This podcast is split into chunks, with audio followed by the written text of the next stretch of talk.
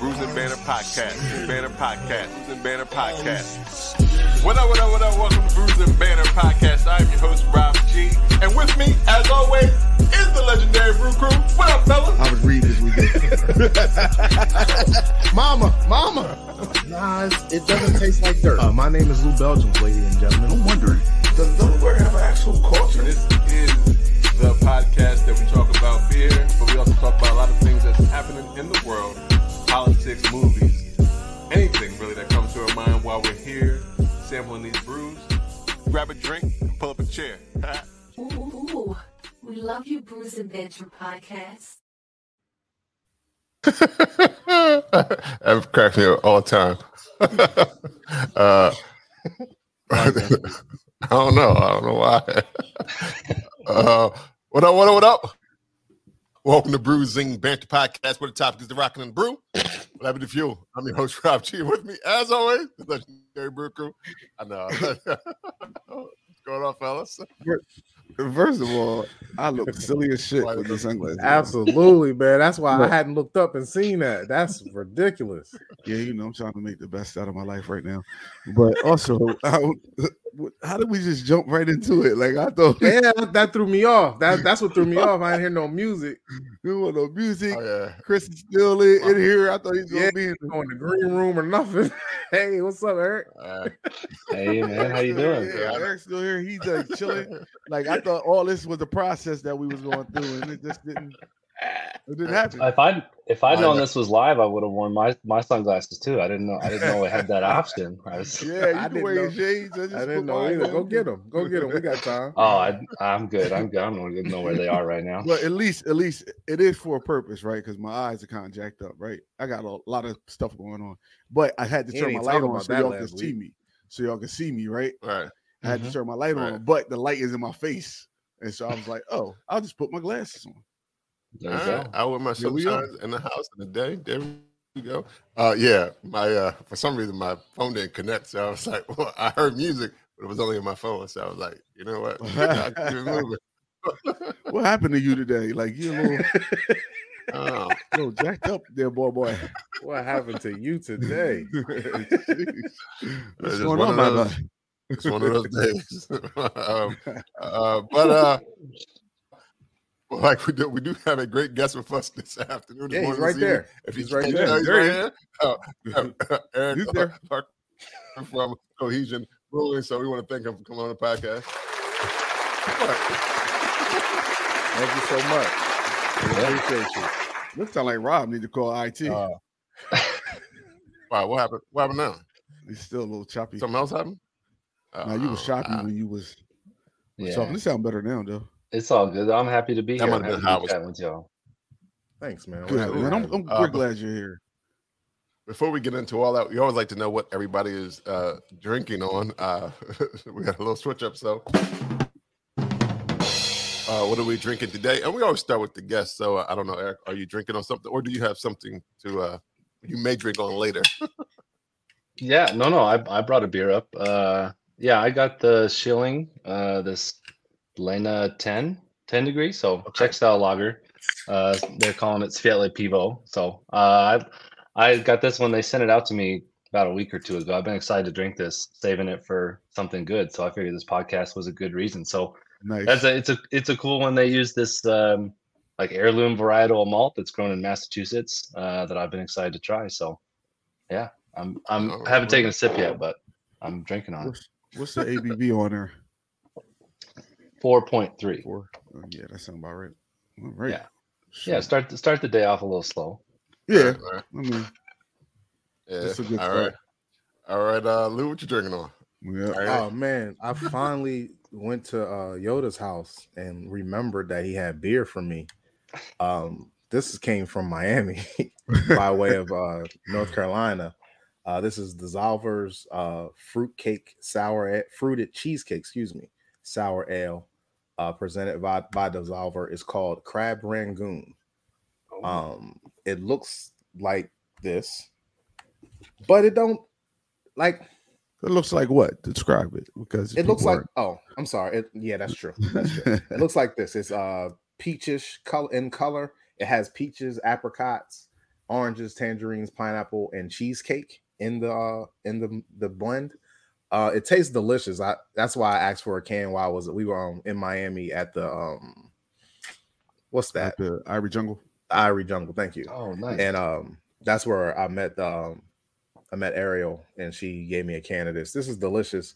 I don't know why they named it crab rangoon because it kind of looks like duck sauce to me, but it doesn't taste. Yeah, it anything is like, kind of the color of duck sauce. yeah, but it doesn't taste right. anything like. It maybe smells a little. I duck think maybe they maybe they call it uh crab rangoon because you know they ain't crab rangoon like made with It's like the it's uh, the wontons with crab. in yeah yeah it's but it's actually Well, on it's the got the- the can. if it also has that. cream cheese in it. Yeah, That's it what does I'm have a- thinking. it So So does have maybe that's why they did that because that has Yeah. the the cheesecake cream cheese and it does have um the cheesecake does present a little lactose so there is it does contain lactose for y'all that are intolerant of the lactose. Uh it's five five five percent uh abv um it's it's delicious man. It's really good. Like i said i'm just confused by the name but i love the taste and everything about it. All the all the flavors that i mentioned earlier the peaches in there i'm not sure what apricots taste like but i'm Like sure that that's in there yeah okay definitely in there then uh, oranges. It smells a lot of pineapple and I uh, I could taste the the orangey tangerine of it all as well. But uh, yeah, it's, it's delicious, man. Pass me another and another. That And uh, I think the, the lactose gives it like a, a roundness, like it makes it taste fuller and gives it more body. The, uh, Yeah. the lactose does. Yeah, yo, it took yeah, me cheers. like it was so hard not to drink that. I know, man. I appreciate you not drinking it. I really do because it, it's, really it's, good. it's worth saving. good. It was worth it was worth me drinking Because, it. uh, I, I was gonna drink But it. you, I wish you could drink it with me, man. That would have been good. We should have just drunk it together. But uh, you know, Oh, mm, smells so good. smells like candy. smells like candy. Smell- oh, it smells so good. All right, I'm done. I'm done. okay, all right. I got water. Um, I'm gonna. S- All right. Can we see? That- What, what it look like? you ain't gonna, you ain't gonna see it because it's in my. Ah, boo, boo. Next week, next week, if you bring water, heavy rind, heavy zest. Like I need to see it. I want to see it in a in a clear glass. I'm putting. I'm gonna Beer- put beer mint leaves and shit in it. Yeah, do it. Do your thing with your with your water. Yeah, I, Low ain't, calcium, though, low calcium. yeah, I don't Like know pres- what, Yeah. what low present it calcium water is. I- I think it all is, ain't it? You know, Yeah, I think all of Yeah, us. but I don't know. Lou always be talking about this cal- calcium in That's the water. you got. That's because you have a calcium problem. well, there- there's a fluoride in the water. That's not calcium in the water. They don't Calcium, add, right. calcium, right? It's calcium deposits. Yeah. Hmm Look it up. Lou be If you're making drinking that type of water, up. but, I mean, you, might, you might be calcium deposit. Yeah, you are. You making it up like last, last week. I'm, I'm not. That water lies. That's water lies. I'm, I'm waterlogging y'all. I'm, I'm waterlogging. uh, I mean, I probably well, yeah, because there's some calcium, but that's like in the tap water. It's not like if you're getting spring water or something like that, or unfiltered. Yeah, I don't drink. Should should have less. Yeah, yeah, yeah, yeah. have less, but not gone. Right. I'm just saying. So you saying I should stop drinking water? I'm saying maybe, or maybe Or- you should look at the ingredients in your So, water before you gonna start be like, drinking. it. "Oh, sir, now you get dehydrated. Now you got You another should, problem." Nah, you should you should try to check and see like what kind of water you're drinking. Because I'm not saying that all water. I'm sure there's water. There's definitely waters without calcium in it, but I know there's water with calcium in it, and Mhm. you may be drinking that. I don't want you to be drinking that, man. Not if you don't need it. You get calcium other ways, and you There's like gotta- retaining it. There's got to be a calcium water at the store. There's like Yeah. 20 different kinds of water now, so there's got to be a, a calcium added one. Don't don't look for that. uh, okay. And next week, show us a better show us a better version of your water, please. Yeah. Maybe. yeah. All righty. Thanks for that uh, water uh, analysis. We're all about the hydration over here, man. Yeah. Absolutely. We're all Shout drinking out to- versions of it, right? Right. Shout out to the Water National uh, National Water Sponsor. I mean, uh, a league. I'm sure there's like a, a society that works looks out for the water. No. Sure. Oh yeah, The National Water I Society. think so. Yeah, maybe. something like. Yeah. Yeah. there's definitely cities. Definitely every city is looking out for your water. Yeah. Trying. Trying. They're, yeah, they're yeah, they're trying. not the government. Maybe maybe like the city community, but not the Yeah, they're not. They're not doing a good job in Denver, but they're trying. yeah. They're always trying, Eric. Yeah, they send they send you Brita filters once a like once a quarter in Denver because the they just mm-hmm. know the water's bad. Yeah. Oh yeah, ah. so they every every household the, their their easiest fix is to send you a Brita and Brita filters like once a quarter. that That's easy? That that's what you get. Is That's crazy. is that enough for? Is that enough Brita filter though? I feel think. well, I think so. The problem is lead. We got lead. We got lead in the pipes. So, but they're Hmm. so it's. I think it's enough for lead, but I don't know if it's enough for everything else. But there's no, I mean, billboards no, I mean in like town. you said every quarter. You said every quarter you get them oh, is that enough? Probably to not. last a quarter. Yeah, that's what I'm I think- saying. like you still got to go out and buy Brita filters. Let's No, I Probably. think I think they're supposed to last six months. Or, That- I yeah, think something it's like supposed to that. last six Or months. thr- Okay. three to six. It depends on Yeah. which ones they give All right, you. so I guess that is But- enough. That is enough. being not uh, not it's not a super old city or state. The fact that it has lead pipe problem is crazy to me. though. Yeah. Like, I mean, a lot, fixed a lot of stuff was built like yeah, like early 1900s. So I guess I mean they're they're digging them out slowly, but it takes you know however oh, long it takes the city to do whatever they want to do. So Right. they're Yeah. they're working on it, but they have like billboards up and they say like you know if you got baby formula, filter your baby water, like the water for your baby mm. formula. Like it's yeah, it, it's it's not ideal. We've we filter all the water at Cohesion, so I just drink water from there. And then, Yeah, that's the best way to do it. That's Right, the best way. yeah, Brita is making bank out of Colorado. Right, right, yeah, right. Damn. So, Rob, what you drinking on, buddy? Oh, I'm actually drinking from uh, uh other half. I found it in my uh, fridge. Crudités. It's a uh, double dry hop imperial I- IPA. It has um one, two, three, four. I don't. Uh, it has Citra and Citra Cryo, but they're same thing. It's one of them that uh Right. cryo state, but it Mhm. has uh those uh, hops in it. It's uh eight percent. This Mm. imperial. Mm, okay. Um, there it is, right there, and the uh, their their famous Green City uh, crudités and all that good stuff. And Is that the low end of Imperial? Eight? Right? uh, kind of there, there's the color Oh, right that there. looks Yeah. nice. that looks good. Uh, I gotta put- make sure I see it in my Bruce Yeah, glass. Yeah, Oh, yeah. show it off. Show it off. That logo is fierce, man. I love that Yeah. logo. I like that glass, man. If you need a glass, guys, hit Rob up. Yo, what's a crudité? Does anybody know what a crudité is? yeah, ain't that That's the like- vegetables on the dish, right? yeah. When you get Oh, the it's like charcuterie boards- without the meat. Yeah. It- yeah, it's like a crudité board is like vegetables with the ranch dipping and the blue cheese dipping and all that stuff. So Oh, it's like chopped up little vegetables. carrots and celery and broccoli yeah, and yeah, yeah. yeah. Right, I thought like that was just, they call it black you get a people call it a platter. veggie tray. yeah, veggie Yeah, tray. it's a Yeah, veggie- tray. Yeah, yeah, veggie yeah, tray, exactly what Yeah. it should be called. I was like, Yeah, I a don't know. crudité. I was like, oh, is this a oh, fight? boy, I'm bringing a veggie tray. Nobody say no. It's a Some people I say don't- crudité. I wonder if veggie tray, veggie tray, and crudité rhyme. I wonder.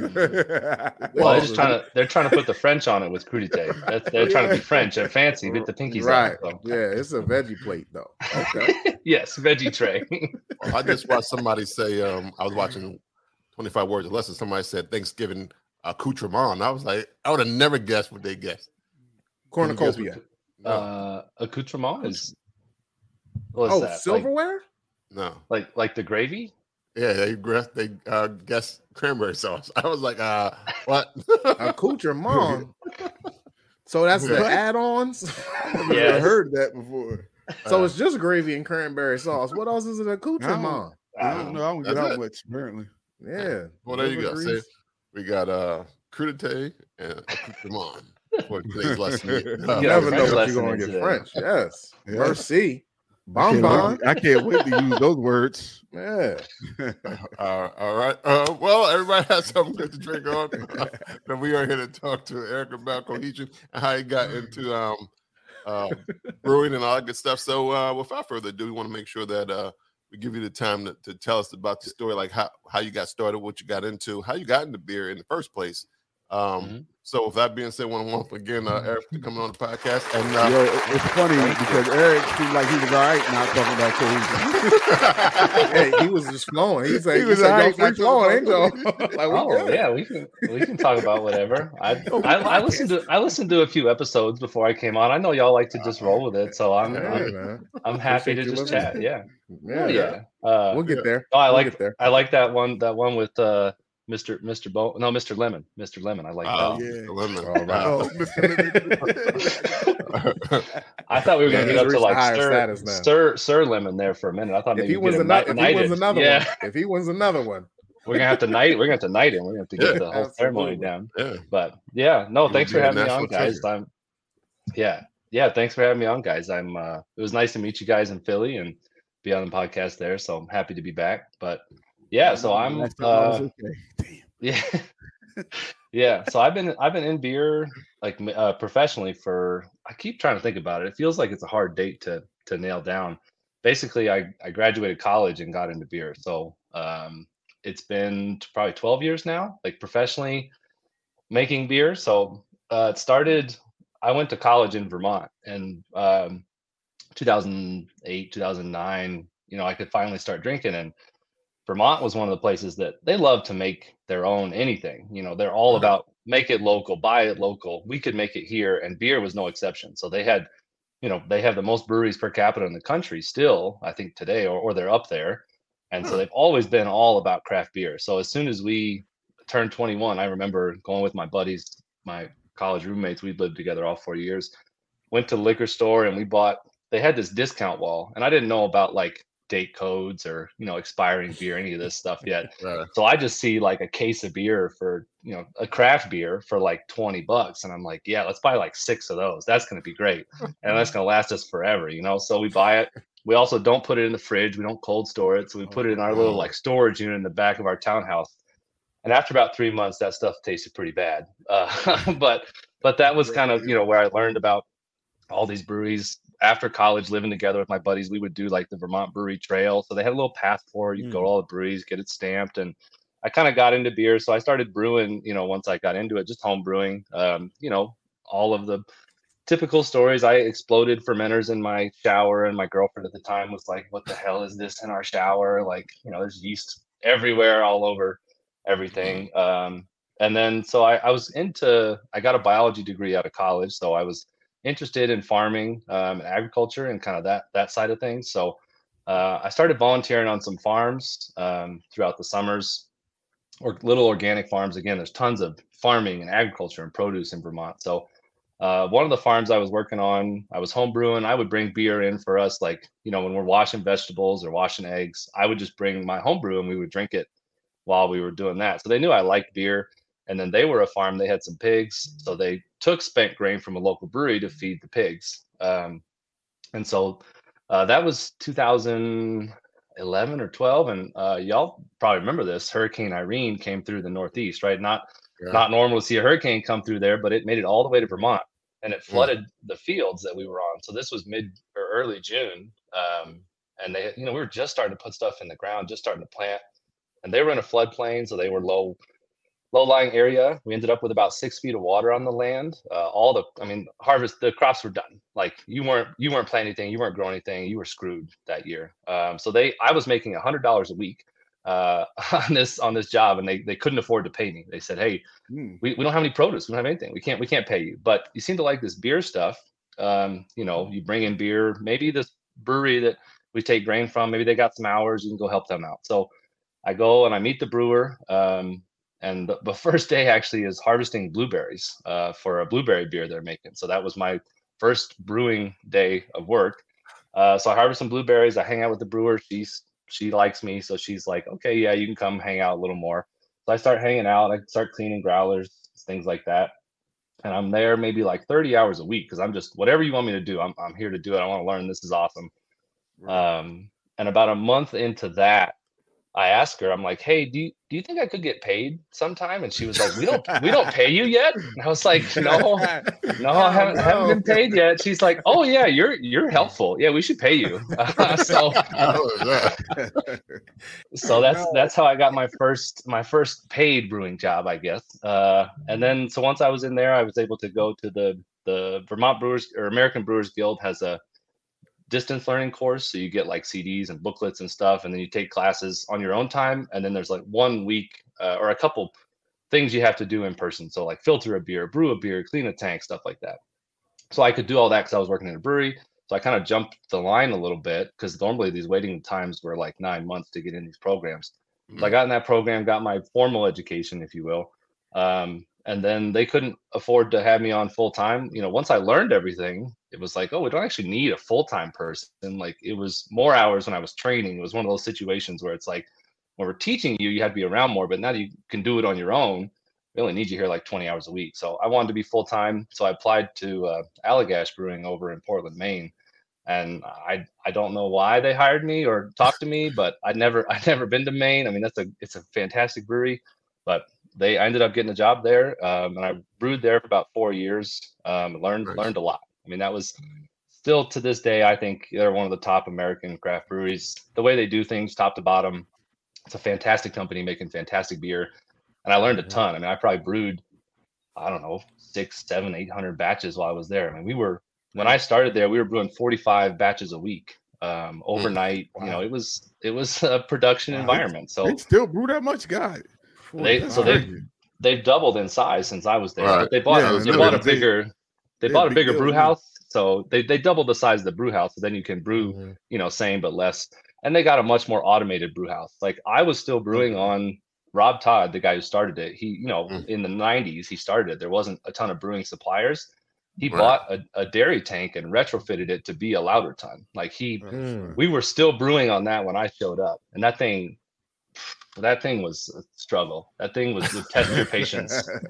It would, yeah, it was, it was, it was great. It was an awesome learning experience. It showed me, you know, what you can do with a little bit of resource resourcefulness, and they had a great engineer who could fix stuff too, so that was helpful. But uh, yeah, I brewed there about four years, and then um, my Hey, wife. Eric, let me let me stop you real quick. Yeah. I want to ask Yeah, about what's Ale- up? your Allagash experience. Mhm. What Yeah. was it just a brew house there, or were they distributing at the time? What was Oh, the yeah. setup like? They were full in full. I figured full distro. brew- Mhm. Yeah. Okay. So it wasn't just a. Was it a brew house at all? Like, could you come in and Mm-hmm. just get a beer? Yeah, uh, so they were doing so Allagash was an interesting setup in that way too. Uh, so they distributed most of their product, and tap rooms weren't a thing. So this was like Hmm. 2012, 2015. Like tap room, that tap room culture hadn't really kicked off yet. And when Okay. Allagash started, again, they they were already Uh, over 10. They were like 13 years old at that, or no, 17 years old at that point, right? So already Right. Mm-hmm. pretty old brewery for Yeah. the for craft beer at that time Right. so they right. started with this with this model of we want to send people and they're a tourist town portland maine's a tourist town we want people to go drink at the bars because the tap again making money in the tap rooms wasn't something people really thought about so they Right. closed the tap room you couldn't buy a full beer when i started there you could show up you could get a free tour and you could get four three ounce samples also free but and you Mm. could buy merch but you couldn't buy a beer you couldn't have a pint you couldn't sit down because they wanted you to go into town and drink at the places where their beer Got was on tap that was Okay. their mentality and with the Mhm. brewery that they w- were making about 40,000 barrels a year when I started there so you know you, ca- you can't serve that much in your own bar so Yeah. they said yeah go Right. go support the places in Portland that sell our beer don't don't stay here so they would close at like 6 on Saturday so you couldn't sit there and have a beer um, so it was a very different environment. They were packaging but mostly draft. So they were like um, 75% draft i think when i when i started there. I mean it was kegs lots and lots of kegs. And then so Mhm. they were up and down the east coast. I don't think they'd gotten to like florida yet um, and then chicago and california. So those were the markets. And by the time i left chicago was actually overtaking uh, most of the east coast like the chicago land area they drink they drink a lot of beer and they were Yeah. they were drinking Allagash. So uh so it was it was very distro heavy. Yeah, no no tap room, no no full pints, no nothing at the bar. So it was it was definitely a package it, put it on a truck, send it out the door. So it was a That's learning some. I learned something new. I just always figured uh, all all craft beer breweries had a tap room, and not Yeah. knowing I like mean, it- when you yeah. being that old, they was like, "Hey, what's a tap room? We don't do that. Come and Yeah. come and tour the come and tour the Yeah. place and drink the beer in, in the town in town." Yeah. That's that's a whole Yeah. different world, Mhm. I guess.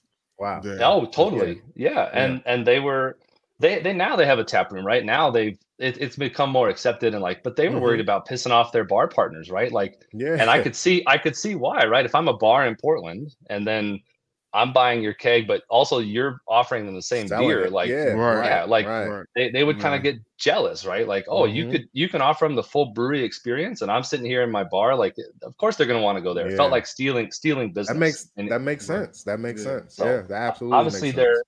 yeah obviously they're over it now but it was super it was a fun time to be working there too because um so it was in an industrial i don't know if, if y'all have visited allagash yet um No. but it's in it's in an industrial park so there's a bunch of you know industrial buildings around and there was a a building maybe 500 feet a thousand feet across the parking lot basically. And that was kind of became like a little incubator for breweries. So i don't know if you guys have had anything from bissell brothers or maine beer company Yeah. or rising tide but all those breweries started they were coming up like across the street. And it was really cool because i could i could watch you know the brewers from bissell brothers would come over and be like hey guys we made this beer. What do you think? How do we make it better? How do, what do we need to change? And they would ask us for advice so that was it was really cool to see Allagash not be like, hey, like your competitors, right? They, they didn't see it that way. They were super Right. friendly. They would offer advice, help them out, and that was it was a good place to see how that mentality can can help because then people would come out. They'd say, oh, I'm visiting Portland. I only have a day and I'm here for a weekend. How do I maximize my time here? Oh, I'm going to go to Allagash because there's also four breweries across the street. And then Oh, people yeah. who were in from out of town, they they wouldn't stay downtown. They would go out there, and so then it became a destination, and food trucks would want to come, and that's when the tap room I think started to make more sense.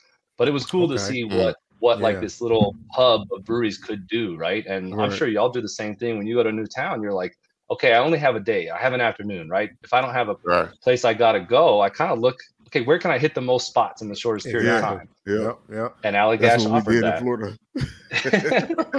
we Yeah. did that. when We went Yeah. to Florida. We was like, beep, Yeah. yeah, it always, was it walk- always makes walking sense when it, yeah, if they're in walking distance, it's awesome. If they in Oh, five yeah, minute driving exactly. distance, you can't, you can't, you can't beat it. Yeah sure. exactly so it was it was really cool i think i didn't realize at the time how unique that was and, and kind of uh rare that was but it was awesome to see that so but yeah they they're now i think they're over 100000 barrels a year now i mean they're still full distro they haven't really added any states they just keep keep growing so Okay. it's uh it's a great it's a great company i i i'm really sad they used to distribute into colorado and I still bug the sales manager every time I see her. I'm like, "Hey, so so Colorado, like it's it's coming soon, right?" And she's sometimes she says yes, and then sometimes she says no, and but we we still don't have it. So uh, I'm I'm jealous of y'all being able to get it because y'all y'all are in Delaware, right? All of you? Or- Yeah. Yeah, Yeah. uh huh. Yeah, Allagash is always Yep, in the it's- stores. it was one of the first ones I tasted. yeah, yeah, Yeah, that's yeah. true. Yeah. Uh, I, I, Yeah. that's interesting. So, so from after you, so after your time at Allagash, how is that when you made it to Colorado, or is Yeah. there another stop in between?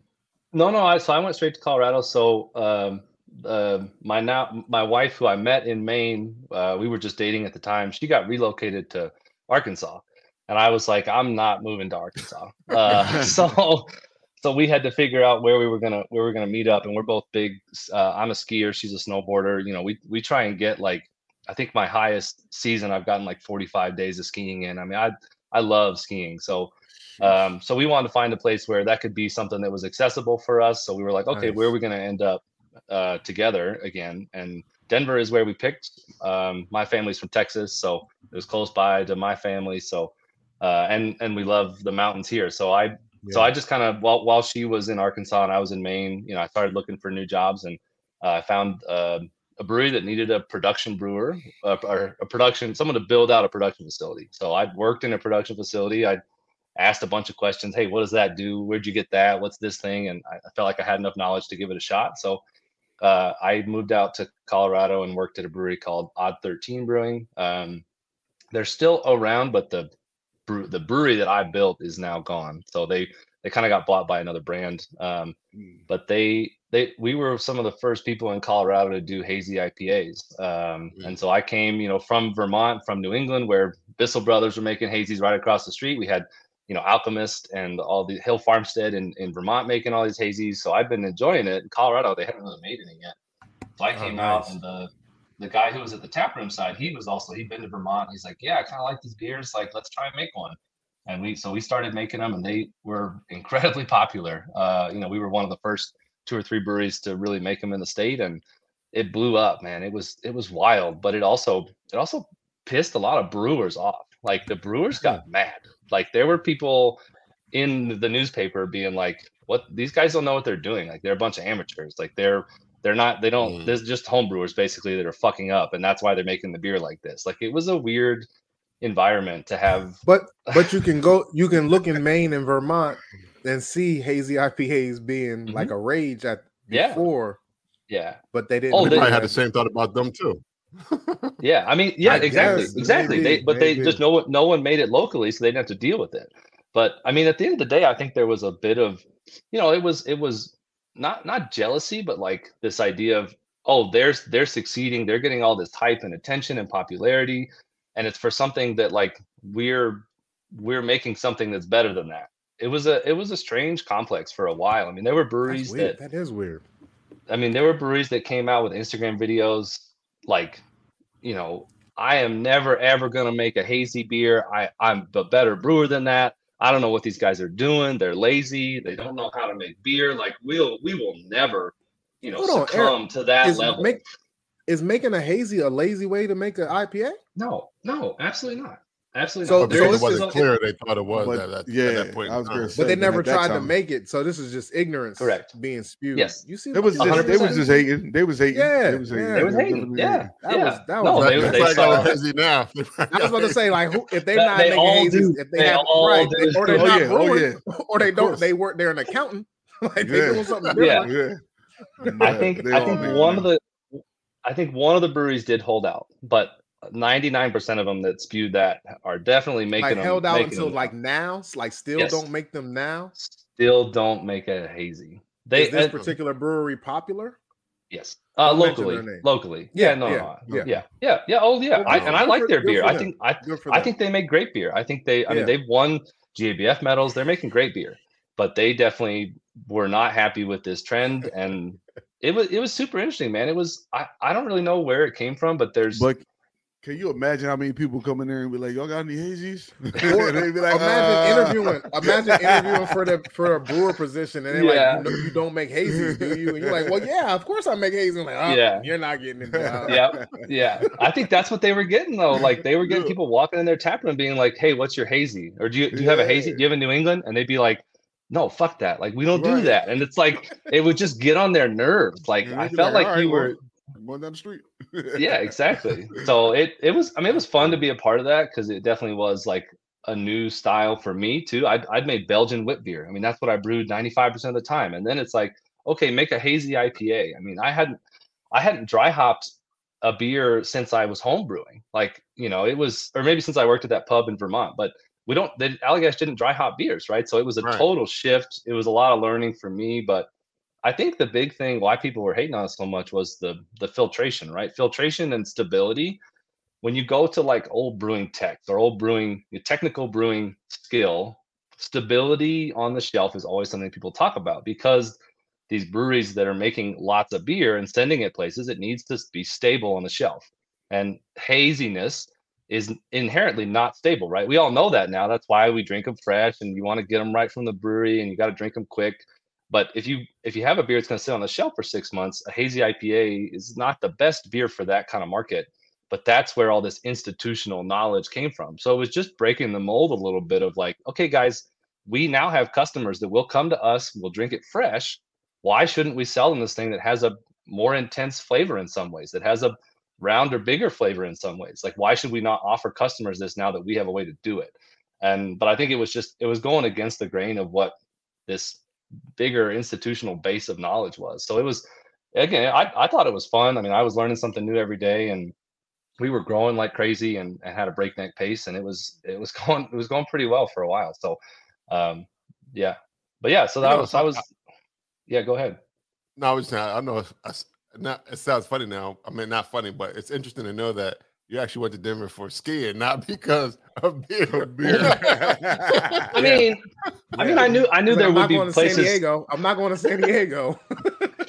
I also Denver's knew it would be an easy yeah, it'd be an easy place to get a job, right? Like I knew that for me. All right, and my right. wife works in natural food and boulder boulder and uh, just up in the foothills they have a ton of natural food companies so we were kind of like okay i could i could probably find a job you know I, at that point i was just a brewer so i you know shift brewer and, and i was like I, c- and no matter what i could find somebody who will let me make beer for them in in Denver. So that was that was a part of it. Sure.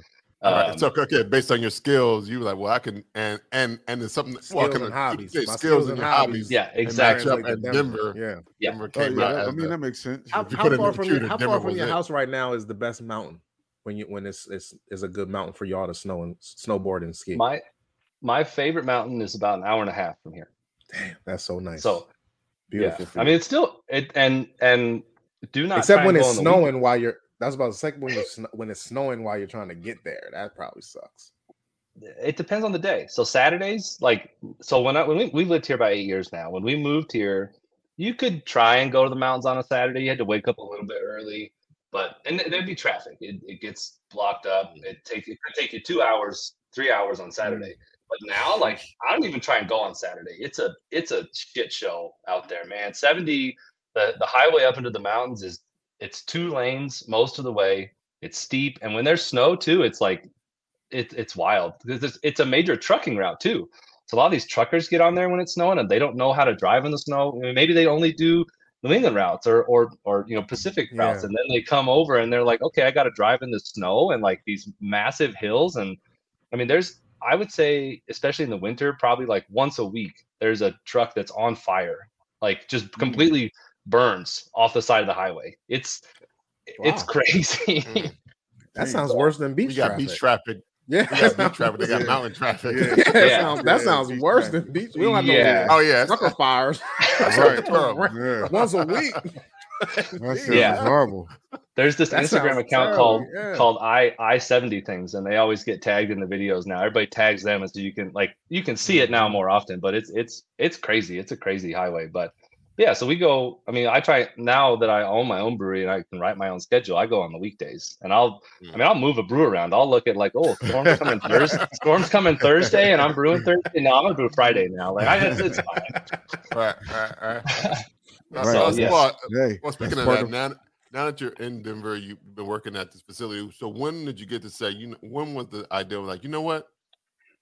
Not only do I want to uh, open up my own shop, but I'm going to go in completely pretty different direction in terms of Yeah. uh, wheat, what style beers and, Right. and all that stuff. So how did all this happen? right, right. Yeah. So so I worked there about three and a half years and I I kind of, you know, had some it was a great learning opportunity. I got to build a facility on somebody else's dollar. Like I learned so much, you know, I learned a ton, but it wasn't it wasn't a good fit by the end of it. I kind of knew it. I was I needed to get out. Um but I had told my wife when we met in Maine, I was like, I'm never gonna open a brewery. I don't I don't want to deal with that. And the reason I always said that was because I knew it was just getting more and more competitive. There's new breweries every day opening. And this was like Right. 2000, you know, 15, 14 kind of timeline when there was a brewery every week somewhere Yeah. opening up that had some Yeah. hype and some idea. So I was like, I just don't have an idea to me that can get above all this noise, like get above all these brewery openings. There's nothing that's special that I don't have any idea that's worth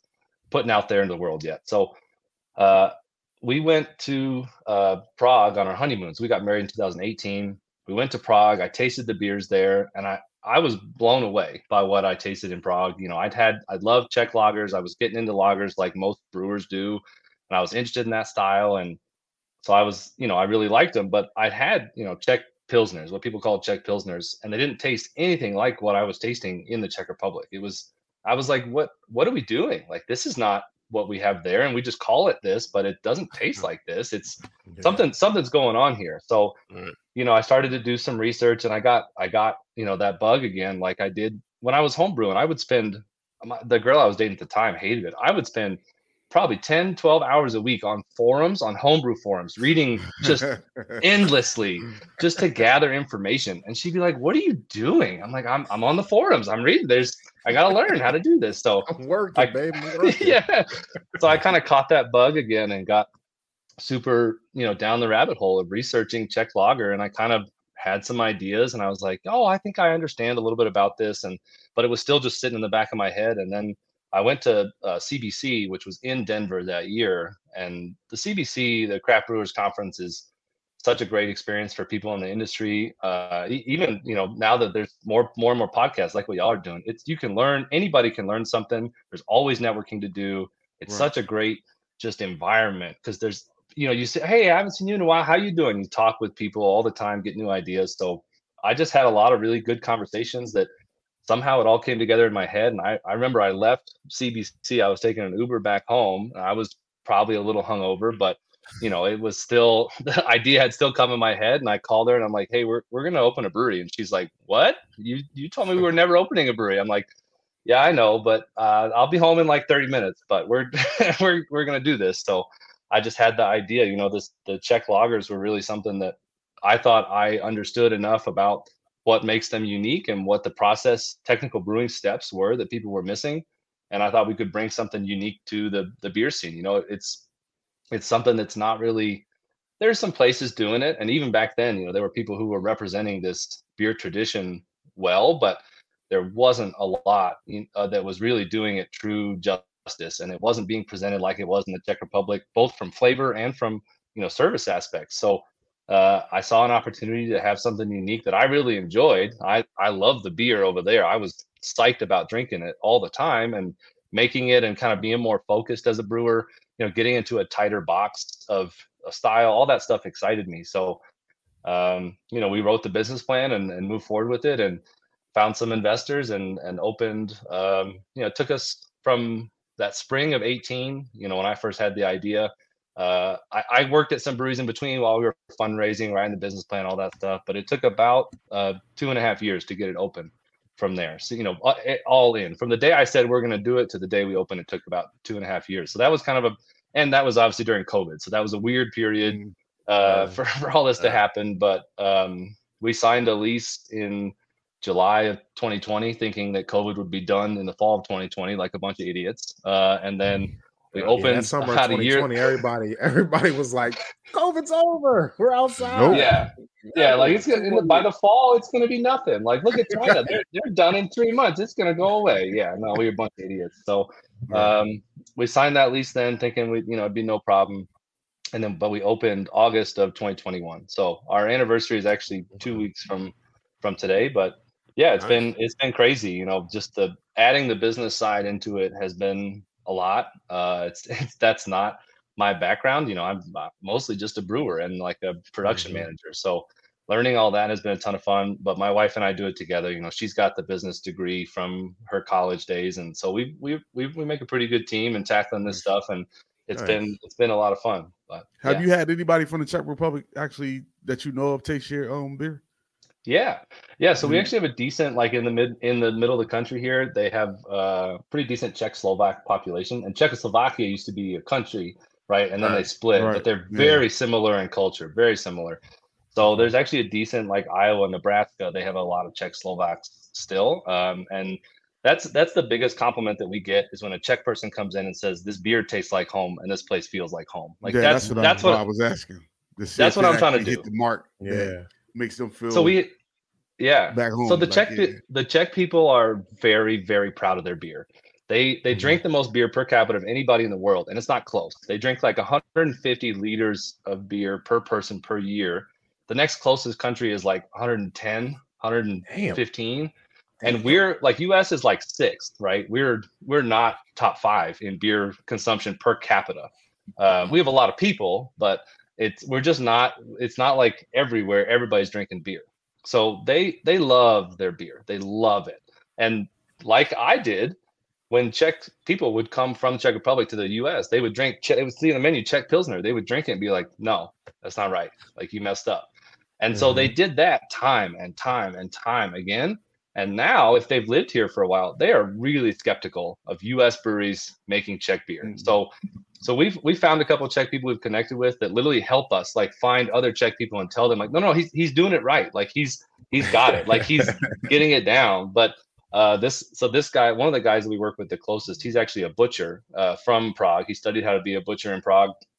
Came over. He's done some dinners for us. Like we'll release a Czech beer and then he'll make some food for it. And he brought some of his friends in. And this one guy, I still remember this guy came in is he's a he's a chef at some place called Cafe Prague in town. He's from Czech Republic. He walks in and and the butcher guy's like, "Oh, meet Eric. He's the brewer and the owner." Okay, hey, how you doing? He's like, "Hey, does uh does a Czech guy brew your beer?" No. Well, are you are you Czech? No. And he literally just grunts. He just goes, mm, and walks away. that that was I'd never met this man before. That was it. And then about 20 minutes later, he comes up to me and he's like, where'd you learn all this shit?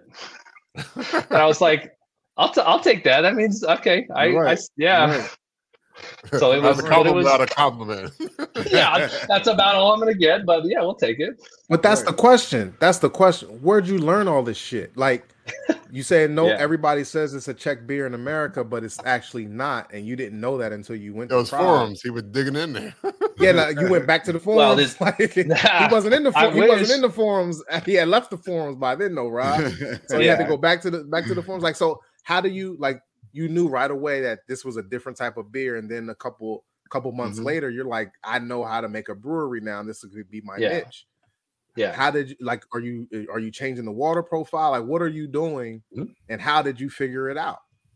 Yeah, so it took. I mean, it was. It, I wish the forums existed on Czech beer, but they don't. Uh, so it was. It was a lot of, you know, deep diving on the internet. Uh, there's a couple beer writers who have, uh, and beer historians who actually had some really good information. So, uh, like Ron Pattinson is this old British guy uh, that had. I mean, he had. He has. He lived in the Czech Republic for a while and made all these websites that are probably going to die pretty soon because they're just not they're not keeping up with technology but there's a ton of information on there evan rail is a beer writer who you know wrote a couple stories and writes for good beer hunting stuff like that uh, and he's had some good stories and then a lot of it was tasting it there and then yeah just kind of looking at stylistically what people talk about it and then and then how we how we get there but going there's there was nothing like going to the country and tasting it but so i've i've identified what i think are like seven or eight unique characteristics to how how you make the beer. So I that's generally like when I give a tour of the brewery, that's what we start with. We go through like, okay, here's what I'm doing that's different than most breweries and what makes I think Czech lager tastes like Czech lager. So it starts it starts with the water. So it's soft water. So in Pilsen, so this whole style, right? Pilsner was invented in Pilsen in the Czech Republic. And Pilsner for 30 or 40 years meant the style from the town of Pilsen. It's associated with a place, right? Right. And that was the first pale lager in the world. Everybody else was wasn't able to make a pale lager. They were making pale beers. This was in 1842. So they're making pale beers in Britain, but they weren't making lagers. They're making lagers in Germany, but they're not making pale lagers. So there was all there was the Czech Pilsner creation was really a collection of a few different techniques from different places coming together alongside the raw materials that were naturally growing in the Czech Republic. So they had a landrace barley and a landrace hop. That means those are both native to that country. So Saaz was just the hop that was just growing wild, and they were growing barley. They knew how to grow Wow. grains, and they were growing it in the Hana region in Moravia, in southeastern uh, Czech Republic, and it just it just was around, right? So they, but the malting techniques came from England, and the lagering techniques did come from Germany. They hired a German brewmaster to make the first batches of Pilsner Urquell. But that beer in the Czech Republic is still so tied to the place. I might have said this in the interview that what I did with y'all at Log too, but it's like you, you say I'm drinking the town of Pilsen, right? It would be like I'm drinking a Denver. They don't they don't say Right. Pilsner. They they say the town. They literally say I'm drinking a Denver. And everybody knows in the whole country that's one brewery. It's Right. one beer. So I'm that's drinking it. a I'm drinking a Boulder.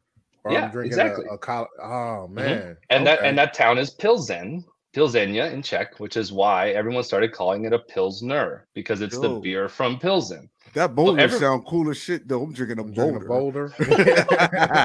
I was thinking I, my next one's gonna be I'm drinking a Colorado Spring. I thought that was Yeah.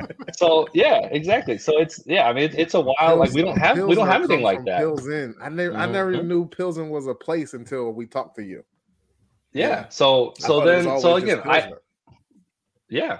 So we so you know when I looked into how to make these beers, I'm looking back to how they make that beer. That's a huge inspiration Mhm. for us. How that beer was created, what are the things they do? Because a lot of that has been replicated in the Czech Republic, and now a lot of people make that style of beer. And if they make it, they don't call it a pilsner. Again, they call it Světlý Ležák, which means pale lager, or just a 12 degree or a dvanáctka in Czech. So you can go up to the bar and say, "I'll have a 12," and they know exactly what you mean. They know the style of beer everybody's good and everybody makes one no one there are not any breweries that i know of that i've been to in the czech republic that do not make that style of beer. Even if they're also making something like that Dssolvr beer that you're drinking lou they they might they might make one of those. That's that's newer for them. They might make that but they're also going to make this super traditional pale lager. Um, so so again looking back to the pilsen we have water profile is where we start, right? So the water in Pilsen is super soft. Uh, wouldn't be good for for your calcium high water that you need, but you know it's it's got it's got a low amount of minerals in it, uh, so it doesn't in, impact the flavor, right? You're really letting these raw materials shine through. So we we installed a reverse osmosis filter filter at our brewery. So we're taking our water, you know, all that shit that's in the Denver water, taking it all out, and we're starting with essentially nutrient neutral water. So we add back a small amount of the unfiltered, un-RO water to add back those minerals, and we're targeting about 15 ppm of total hardness in the water. That's what you find uh, when you can look at Pilsen water profiles. So the next thing that barley they're using, right? The barley that they started Pilsner Urquell with, they could make good malt, but they couldn't really make it that well. And most breweries actually malted their own grain alongside the brewing.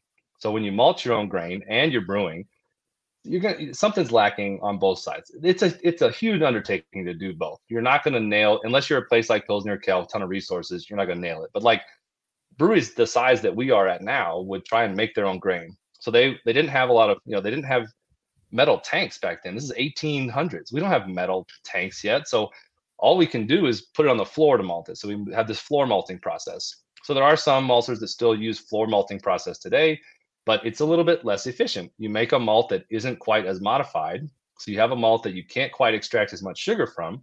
So brewers nowadays, they look at, well, I could spend the same amount per pound and I could get more sugar out of the modified malt. Yeah, I'm going to buy the modified malt. So this under modified malt kind of fell out of favor. But we uh, we work with a local malter to develop a slightly under modified malt. So he can't do the floor malting process, but he we looked at the malting process and found some key places and said okay let's make a custom base malt that's our base malt that is purposely under modified that mimics what's happening in the czech republic. But again that's not something most people are doing. Um, to make that to make that modification uh, possible or to make the make up for the modification in the brew house the the third kind of step the czech brewers started doing what's called decoction so I'm sure y'all have heard about decoction. It's a lager technique, uh, but it's also inefficient, takes a lot of time, takes a lot of energy. So again, not very popular today. Uh, but decoction is a series of boiling uh, mash steps that allow you to take your a portion of your mash, separate it, and boil it, add it back to the whole mash, and then you get to move through different temperature steps when you add that mash back. Those different That temperature like a lot steps of work. It is a lot of work. those those work. temperature steps activate different enzymes that break down this malt to make it more accessible. So we get uh, we get a malt that can be finished per se in the brew house. But while we're boiling this malt, we're going through all these Maillard reactions, which is the same thing that happens when you toast a piece of bread or you brown a steak. That nice layer you get on top, those darker, richer flavors, that's Maillard reactions. And that can happen with malt too. So as we boil the malt, we get this depth, this complexity of grain flavor that again, most US brewers do not decoct their beers. It takes a long ass time. It uses a ton of energy. It, you know, people tell you it's it's not worth it. But the Czech brewers that I've talked to, when you ask them, can you make Czech beer without decocting? It's absolutely not. You have you have to do it. It's got to do it. So so we do it. Um, so then Man, I'll be charged. How much do y'all charge? Because I'll be charging extra for my beer. You gotta Well, charge let's- extra. This I'll is be a like, like, look, this is I an extra know, dollar I thirty-two. know. Yeah, extra- right, exactly. Yeah, yeah, yeah. I'm This is charging eight, extra. eighteen dollars a pint. This is Oh. different. we're at we're at seven, seven and a half liters, the current current pricing. So Right. we're doing. We're I think I think Oh, we're you doing even pretty you good. even you even do it. You even do the metric system when metric- you're pouring. oh yeah, oh yeah, Man, oh, yeah. listen, man. It's, for for Czech for, for the people of the Czech uh, persuasion, it is a, a flashback to the past. That is wonderful. yeah, oh yeah, yeah, I love I love it. It's a it's a it's Czech in Denver. yeah. And we and we built our I'm- tap room like inspired by Czech, you know, pubs. So they call them You have hospoda. You have Yeah, so to. we- nice. Yeah, we did. We went the whole way, man. We have. did we- you we learn? went- did you learn the language?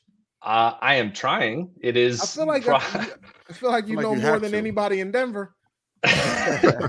other than the Czech people. right.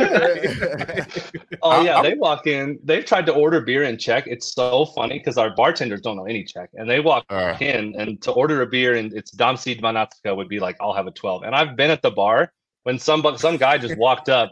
He's like Damsi Dvanáctka, and I'm like, it's a, give him a twelve. Like I, I know what he's saying, but our bartenders are like, what?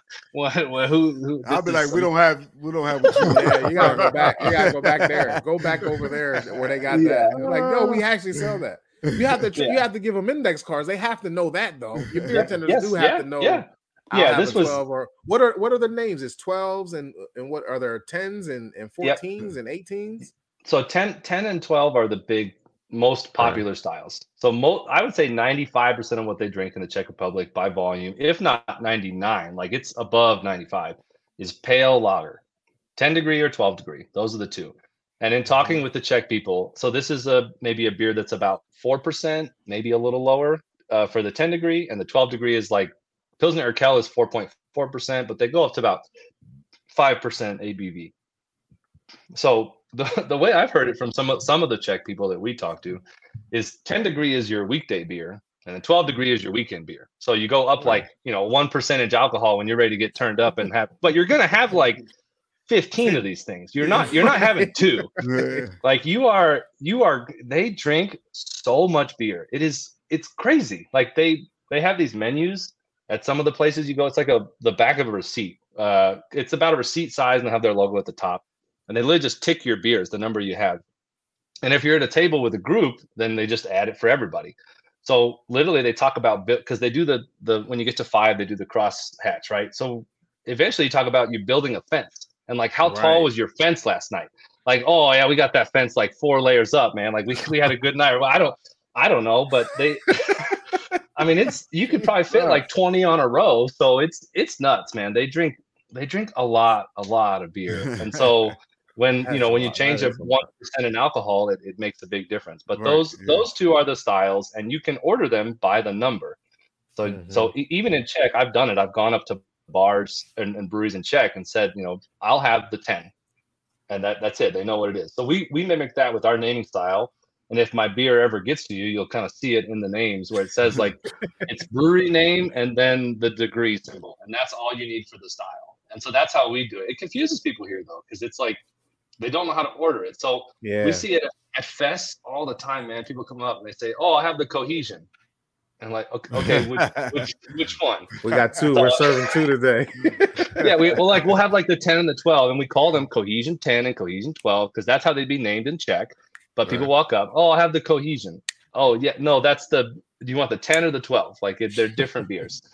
So it's, but we we uh, yeah, it's it's been fun to create something that I think is challenging for people. We we tell our bartenders, we we write the names on the menus in Czech.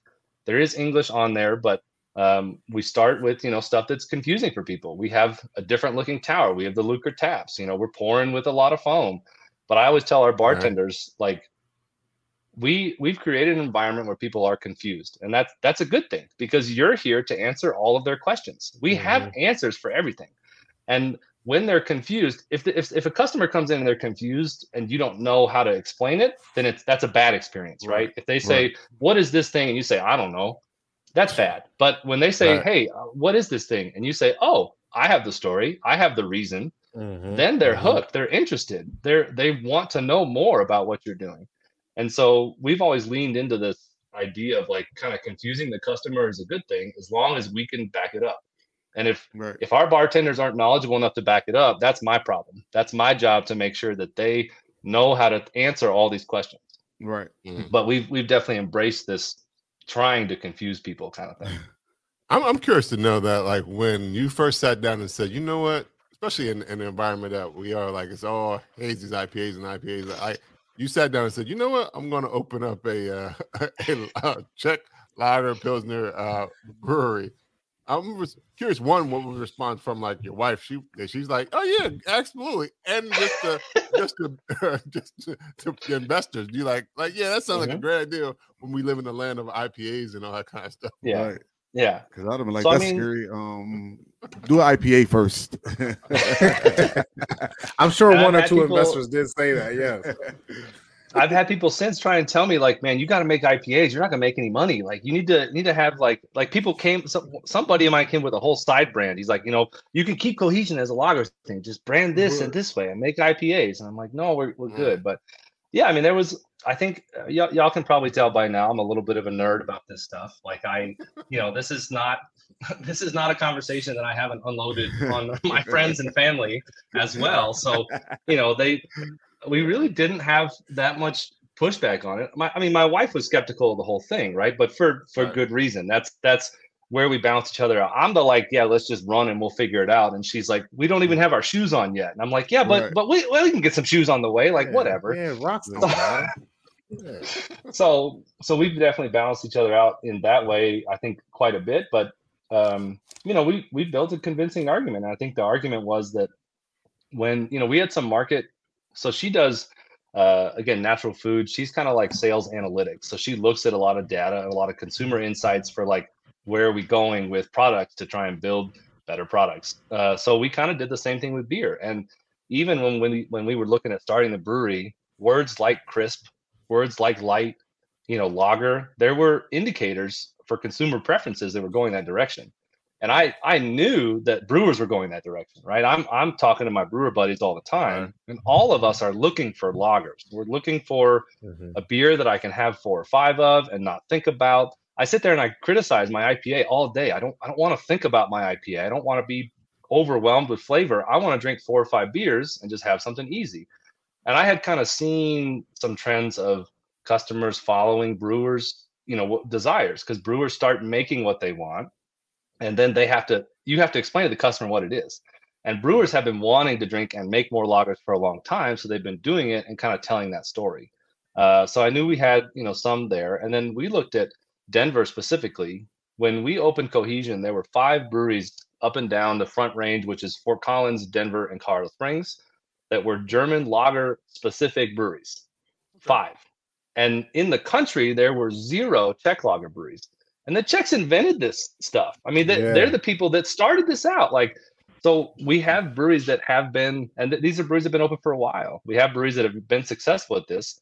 Why not Czech lager? So there was, you know, there was a lot of skepticism, I think, from the industry. But one one anecdote that might help with it. So, like uh, Cerebral Brewing, I don't know if you guys have heard of them. They're friends of mine, and the owner of Cerebral Brewing, he, he- they do hazies, they do stouts, they do lagers. Great brewery. Um, I ran into him after I had kind of had the like we'd sort of talked about we were doing it, but we hadn't made anything public. But he he knew through the grapevine, people had been talking. So he comes up to me, he's like, Yeah, you know, I, I'm happy to hear about your brewery. I said, Yeah, what do you think? He said, Well, when, I first heard the idea, all I knew was somebody was doing a Czech lager brewery. And I was like, Who's that idiot? And then I heard it was you, and I was like, Oh, that'll be okay.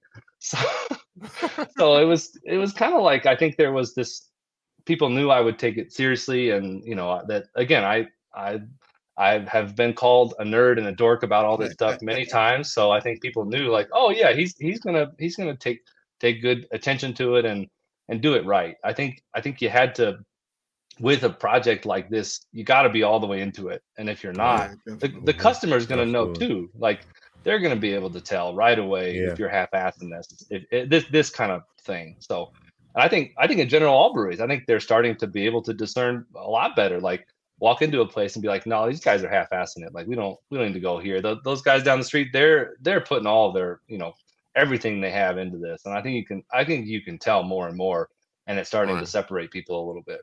Right. Yeah, for Mm. sure. Um, well, I guess I should ask this earlier. Like, so when did you fall on the name Cohesion? Um. Oh yeah, that was. when was that? Uh, that was. I mean, it was pretty early in the process because we had to.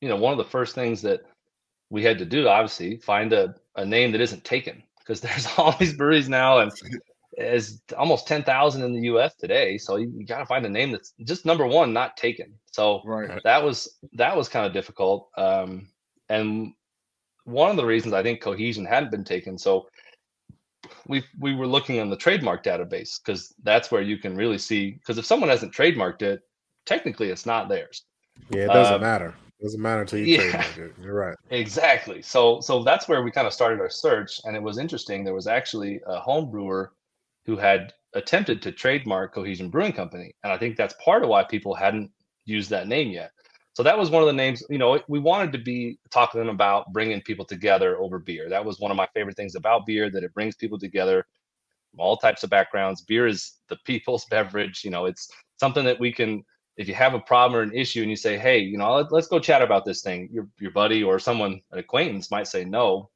But if you say hey let's go have a beer about it oh okay yeah i'll go talk. So I saw the power of beer and really wanted to kind of try and speak with that with the name.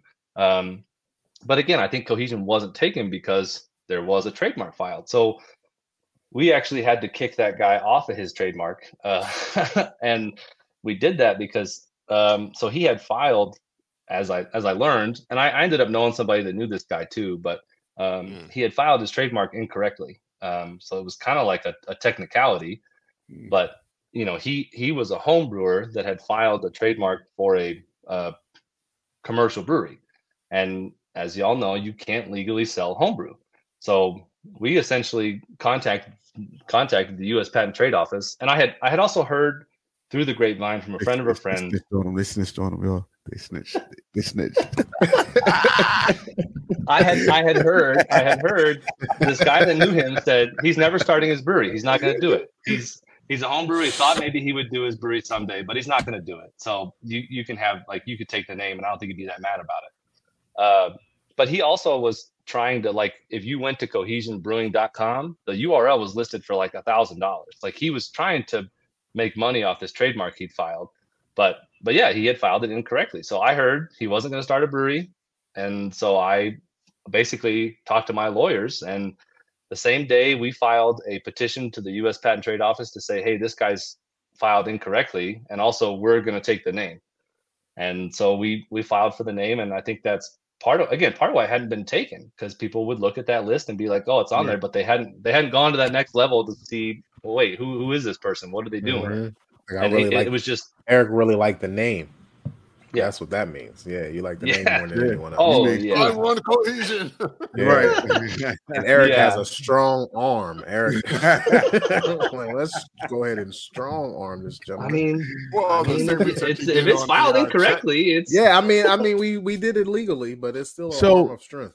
so you guys didn't have any other names. I'm assuming that there was no other thought. There was any other there names. was there was not a backup. No, at that at that time, at that time there was no backup. That is correct.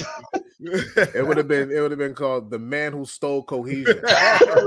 Or who tried, the man who tried to still go. Or They you would've could have found, you could have found a Czech word for cohesion and use the Ah, Well, so I I tried that. I tried that. The the trademark I learned the U.S. trademark covers foreign languages. ah, So So if you try and so say like Apple, right? If you tried to start a company that was called Apple in French to continue our French lesson, Apple Ah. would say, "Ah, no, we we have Apple in all the languages. Like you don't get to just call it So that's just Yeah, 'cause part I- of the tra- at- that's part of the that. trademark is that it is in, in all languages, not just English. Correct. Huh. correct." You gotta Yeah. make up a new, and even if you make up a new language, it's still it's under that one now. and like and there's you know there's there's some there's some bubble around cohesion too like you can't say like cohesion e brewing like cohesion ish brewing like you, you can't that that's also not going to Mhm. fly so you get some bubble of protection around your name once you trademark it uh and Right. but it's it's not it, it yeah i learned a lot about trademark law so Hmm. well, there you go. But- huh. Huh. yeah I learn something every day. I definitely wanted to rather change the name to uh, Spanish. I mean, to Spanish or English or If you're uh, if you guys are wondering Okay. what, what Apple meant in French, it's Le Pomme. La Yeah. Pomme. Le Pomme. So they be like, be a nope, nice no name. La Pomme. What, if, what if it's like a clothing company now instead of tech? Up home. so That different so cool. so you can do different industries. So that's okay. that's the other thing about trademark is we had to trademark it as beer, but there's Mhm. also merch. There's also electronics. There's Mm. so like when we when we make some merch, if we have a cool phrase that we want to trademark, we would have to even if we have that in beer. So we so we have the tagline "Foam is beautiful." That's one of our taglines, uh, and we use it on our crowlers and stuff. Um, and so we've trademarked "Foam is beautiful" for beer. So no one can make a beer called "Foam is beautiful." They can't put it on their can, but we don't have the trademark for merch. So if somebody wanted to make merch with it, technically right now I'm unprotected. Like I Mm. can't really go after you. I might have some case, but it's not as strong. So it's like Mm. to cover your ass, all these different places. It's also like fifteen hundred dollars every time you want to trademark something. So, I if you want to cover everything, you got to do it like five different times. Right. So I can I can have a party, a foam party company, and call it "Foam is Beautiful," and people. I can't- no, I can't. I can't touch it. Yeah. And if I make if I make merch with foam uh, foam is beautiful. So you could you could be just put foam on there. It would ha- it, it it doesn't have to be or it would have to be the full phrase for me to be even have any case. But I'd have to I would have to still Gotcha. trademark it. So right. but those yeah, Yeah. those Wow. those lawyers figured out how to get paid, that's for sure. They Yeah, definitely found the way every time. to Every time. every time. Yeah. Now- Yeah. Now I'm cur- I'm also curious to know, like we found out from uh, uh, Mr. Lemon actually when he first was on our, our podcast, as well as our homies in um in Philadelphia about the uh, what is it? I don't know how to pr- correctly pronounce it. Mick, Milkland, Milkland pour. Uh, do you do Mm. that? Oh, Or- Mliko. or- Mliko. There you go. Do Yeah. you do that as well? Yeah, yeah. So that's that's kind of the last element of all the Czech pieces is the service, right? So we have if you go to it's it's different in every place, but at the highest level, I think of Czech beer service, they do a couple things that are unique. They have the right size mug. They're very, very intentional about cleanliness of that, that mug. They also soak the mug in a cold water bath um, to chill the temperature of the mug down to the temperature of the beer before you drink it. And then they offer a variety of styles poured through a Lukr faucet. So one of those is the Mliko pour. So we offer the half liter Mliko pour, and then we also offer what we call foam shots. So we have like a little five ounce glass, and we'll do the Mliko pour and foam shots because a half liter is a lot for people. So just like uh, Human Robot does the the tubes, right? They do the Yeah. foam tubes. Like Right. th- that's a smaller format that I think is a little easier because that's still that that's definitely again another confusion point when we if we serve somebody without telling them anything just a glass of foam they're gonna look at it and be like what the fuck is this right there Yes. they are not Yes. they are It is not So, it is so Yeah, when I first saw it, I, I said, "What the fuck is that?" I'm like, Yeah, I'm like, I, Yeah. I can drink this, and then I'm like, we did like just drink it. I'm drinking. I'm like, why does it keep going? It just, it just never stopped. I've, i saw um, i a saw this this yeah it's a lot more going on Yeah. but I saw this girl the, on Instagram, like a influencer person, come into our tap room and she ordered a Mliko, or somebody ordered her Mliko. I don't know if she ordered it, but then the video that came up, you know, it's the it's the mug and it's full of foam, and she's looking at it and she's like, I can't I can't do it. And she like I legitimately think she thought that the foam was just gonna fall on her face, like when she tipped the glass back. And She's like, I, I don't, I, how do, what do I do here? And there's just, just like a minute of her like putting it up to her mouth, and then I, no, no, I can't, I can't, I can't do it. and it Yeah, was, uh, it was- That foam is different. It's a different experience. Oh, It foam is. is beautiful. yeah, yeah, yeah, Yeah, yeah. Oh yeah, it's it's good because you don't expect the foam to have uh, a, a s- flavor to it and like a mm-hmm. smoothness to it, but it does. and it actually Yeah. just like turns in its liquid. Yeah, It's- Yep. The foam is Yeah. gone if you drink it all. Yeah. yeah. yeah, yeah. It's, it's, it's, we, when we let it settle, so in the half liter mug, we've let it settle to measure because we have to figure out how much we're going to charge you for it. So we have to know how much beer it really is. So we, we filled mm. it up and let it settle. And in the half liter mug, which to the top is about 22 ounces of liquid, it settles into about 12 ounces of liquid. I mean, there's there's there's beer in there. You could you Right. could get drunk on Mlikos if you wanted to. Right. Right. 12 ounces. I think I have. I got to jump on them, uh, off them, them milk Mm-mm. tubes or whatever they call Yeah. it. Human robot. But that's what a lot of people don't think there's any beer in there. So they're like, "Oh, Oh, I yeah, could drink yeah. as many of these as I want." I'm like, "Yeah, Yeah. I mean, go for it, but you're it's gonna hit you eventually." Yeah, yeah, yeah. that's true. There's That's definitely facts. beer in there. That's not a foam shot. yeah, There's beer in yeah, yeah. So that's why we offer the little five ounce ones for people Yeah. that they want to try it, uh, but they don't want to go for the whole thing. Uh, but we are Mhm. going to do at our anniversary. We're going to do like a Mliko chugging contest. So I'm interested to see how many people actually enter that because I think most people are still going to be a little a little scared of it. But I would think so. Well, speaking Well, of your, yeah. your anniversary that you brought up, like like when is the anniversary and like what do you have planned for for the anniversary? Mhm. so that's August uh, 5th, two Saturday, two Saturdays, I guess, from yesterday. Uh, so we're gonna do um, at our tap room. We have a we're in an old Army Supply Depot. We got a ton of outdoor space, and then there's actually a little park that's like across from us. So uh, we're gonna set up a little beer garden in the park. Normally we can't serve beer down there. Um, we're gonna set it up like a you know European beer garden. So under the drinking under the trees outside a nice nice little environment. We're gonna do the Mliko chugging contest. We did some new some new merch. Uh, it's foamies for the homies. So that's some phrase that one of our bartenders kept saying when when people wanted Mliko shots, he would just say foamies for the homies. So we made we made some merch up with that and some some milk shot uh, glasses. So we're gonna do those. Uh, we got a new beer that I, I brewed just for the anniversary, um, and then we got a DJ coming out. Um, so yeah, just like a beer beer garden party. We got some good good food trucks going. Our, our Czech butcher guy, he's gonna come out uh, and make some make some food for us. So yeah, it's uh normally a pretty pretty good day for us uh, as long as the weather cooperates. So Right.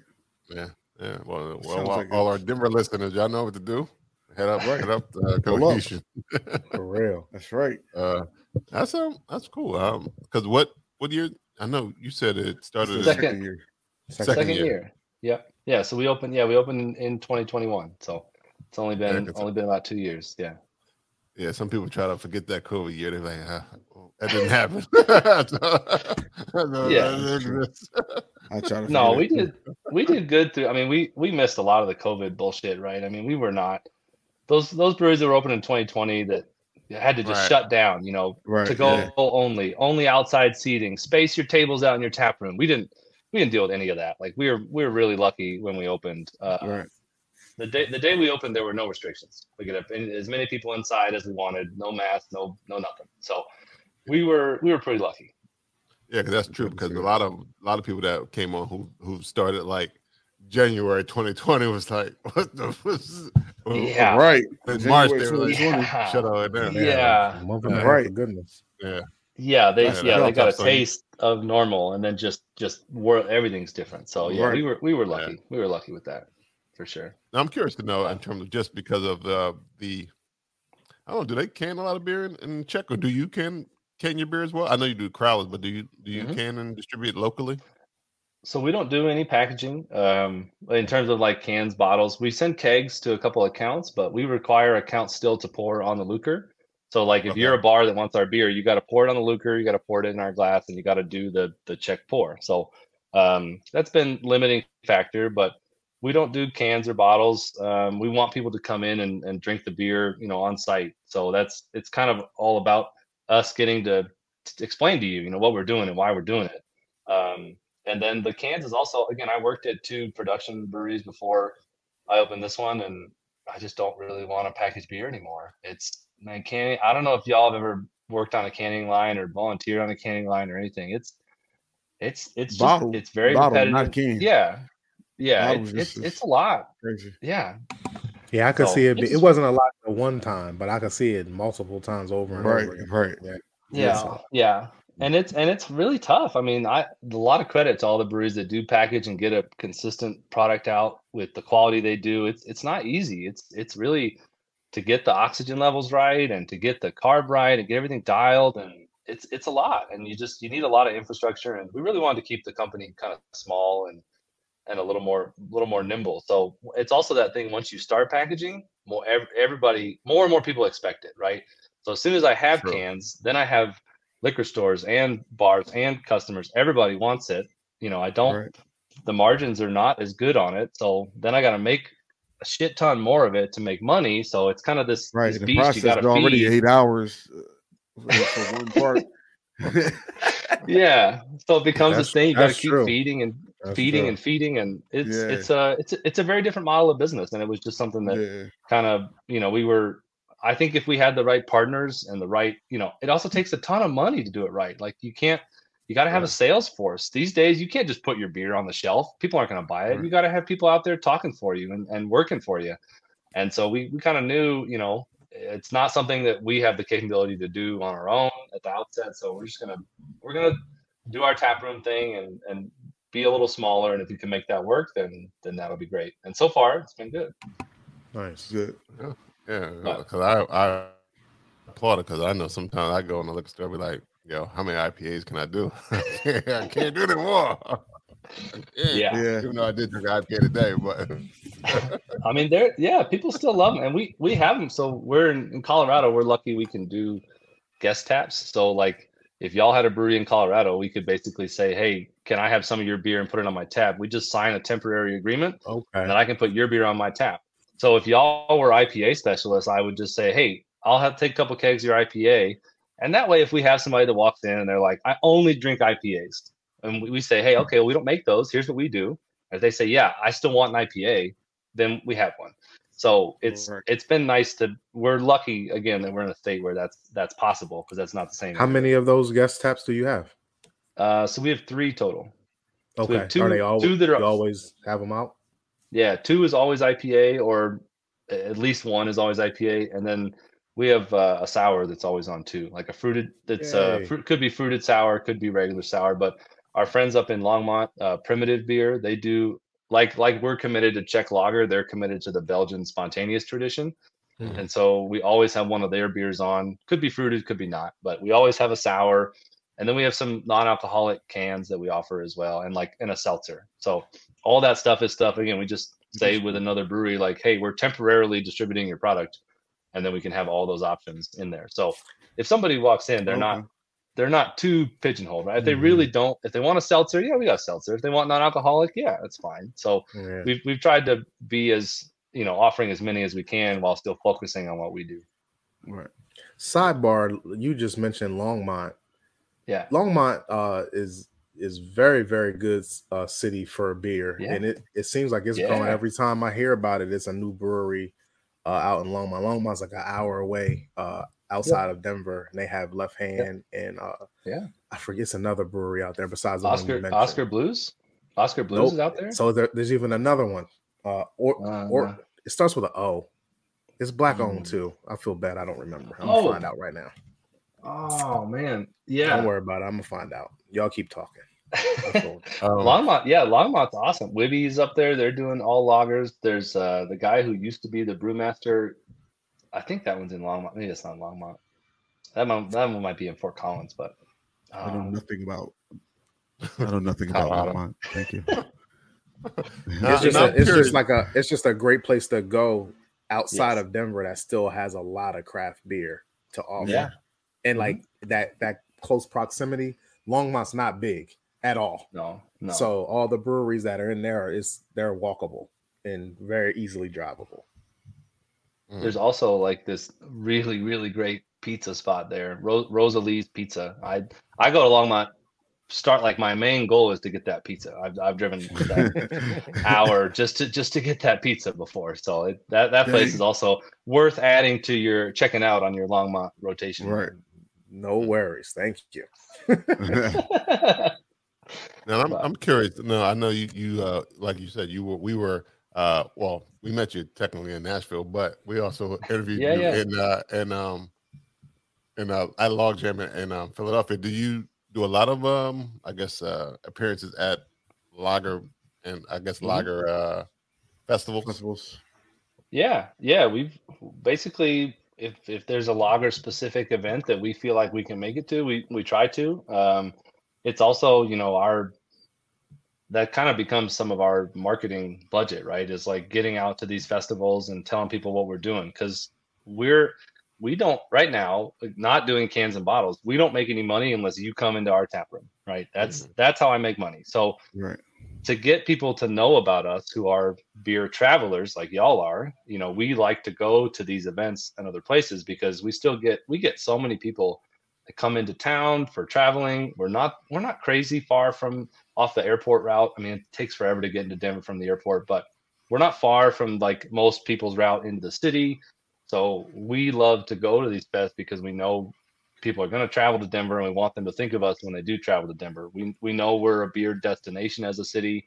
Um, so we love to do these events. Plus, it's just a ton of fun. I mean, I. I love I love traveling for beer still, so it's it's a great opportunity for me and my wife to get out, go to festivals, hang out with people, make some connections and just chat about beer, try other people's beers and especially again something like log jamming is a no-brainer right those guys Yeah. are we're talking about lagers this is some of the best lager producers in the country if you invite me to be a part of that yeah I, i'm happy to be Right. there i'll Right. i'll Yeah. figure out a way to make it work so it's Mhm. it's you know when especially as we're since we're so new and we're still coming up you know when somebody like Schilling same thing when they say hey you want to come pour beer at Schilling i'm like hell yeah i do like you guys are awesome you know so it's Mhm. it's a really it's a we feel kind of honored to get some of these invitations and you know if we have the beer and we can make it work why why wouldn't we so Right. um we do Does it- i would say we do about five or six of them a year so Okay. Okay.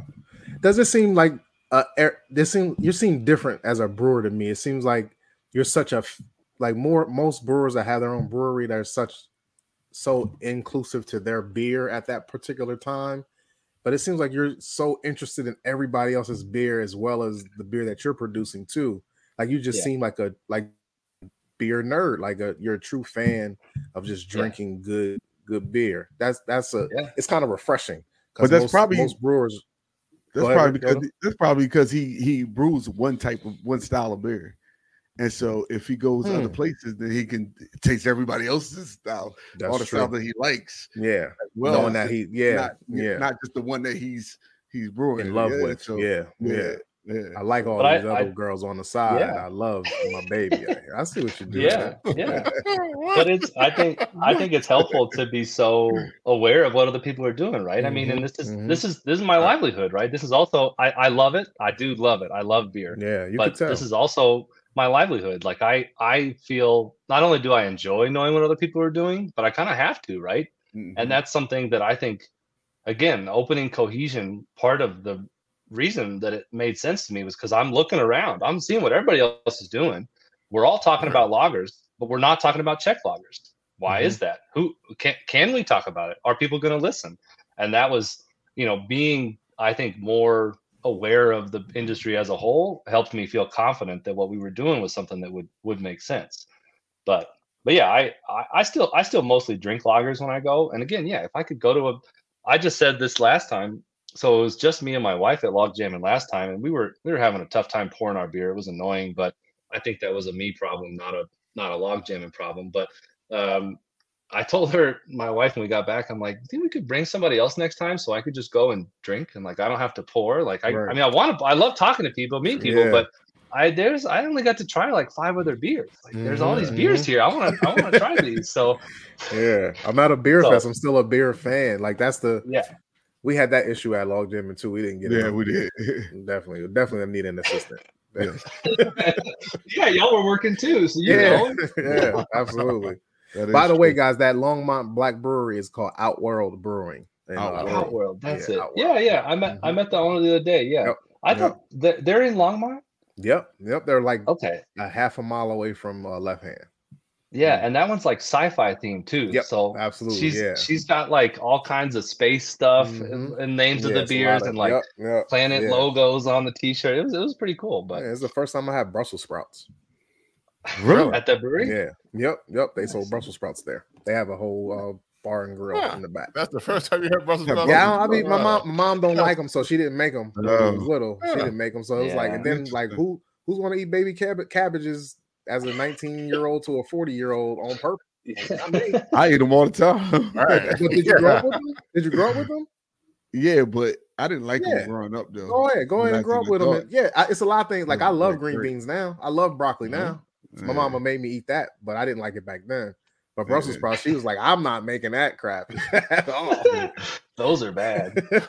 now now they make them with they always put like bacon in the Brussels Yeah, sprouts. it's That always, always helps. That helps. a lot of stuff, butter and garlic. And Yeah, I you don't even taste the you don't even taste the leaves anymore. Nah, you Well, If you ro- like roasted um, Brussels sprouts are amazing. Yeah, air yeah, air yeah. fried are the best. Yeah, they were they were they were good, but not enough to put on my my diet all the time. Really? Like, I, I'm not going. I'm not ever buying Brussels sprouts. I buy them every, every time. I Maybe they're already cooked, but I'm like at the grocery store. I'm walking right past the Brussels sprouts every time. Oh, every time. Brussels sprouts don't never got to worry. They don't never got to worry about me buying them. Never. Just for that, next time you come over, I'll make it. A That's fine. I, and I'm, and I'm, I'm gonna He tell you. said, he, won't said do he it. won't do it. I said but, I'm uh, not. I said Yo, I, I didn't. gonna And the kill- uh, ones at Outworld, they man, were good. That was He I gonna was kill him, and next thing you know, he's gonna be like, "Yo, I gotta start making some Brussels Nah, sprouts." man. Nah, y'all gotta make those. That, that's a out of that's a out of my kitchen type of meal. Brussels sprouts don't belong in my kitchen.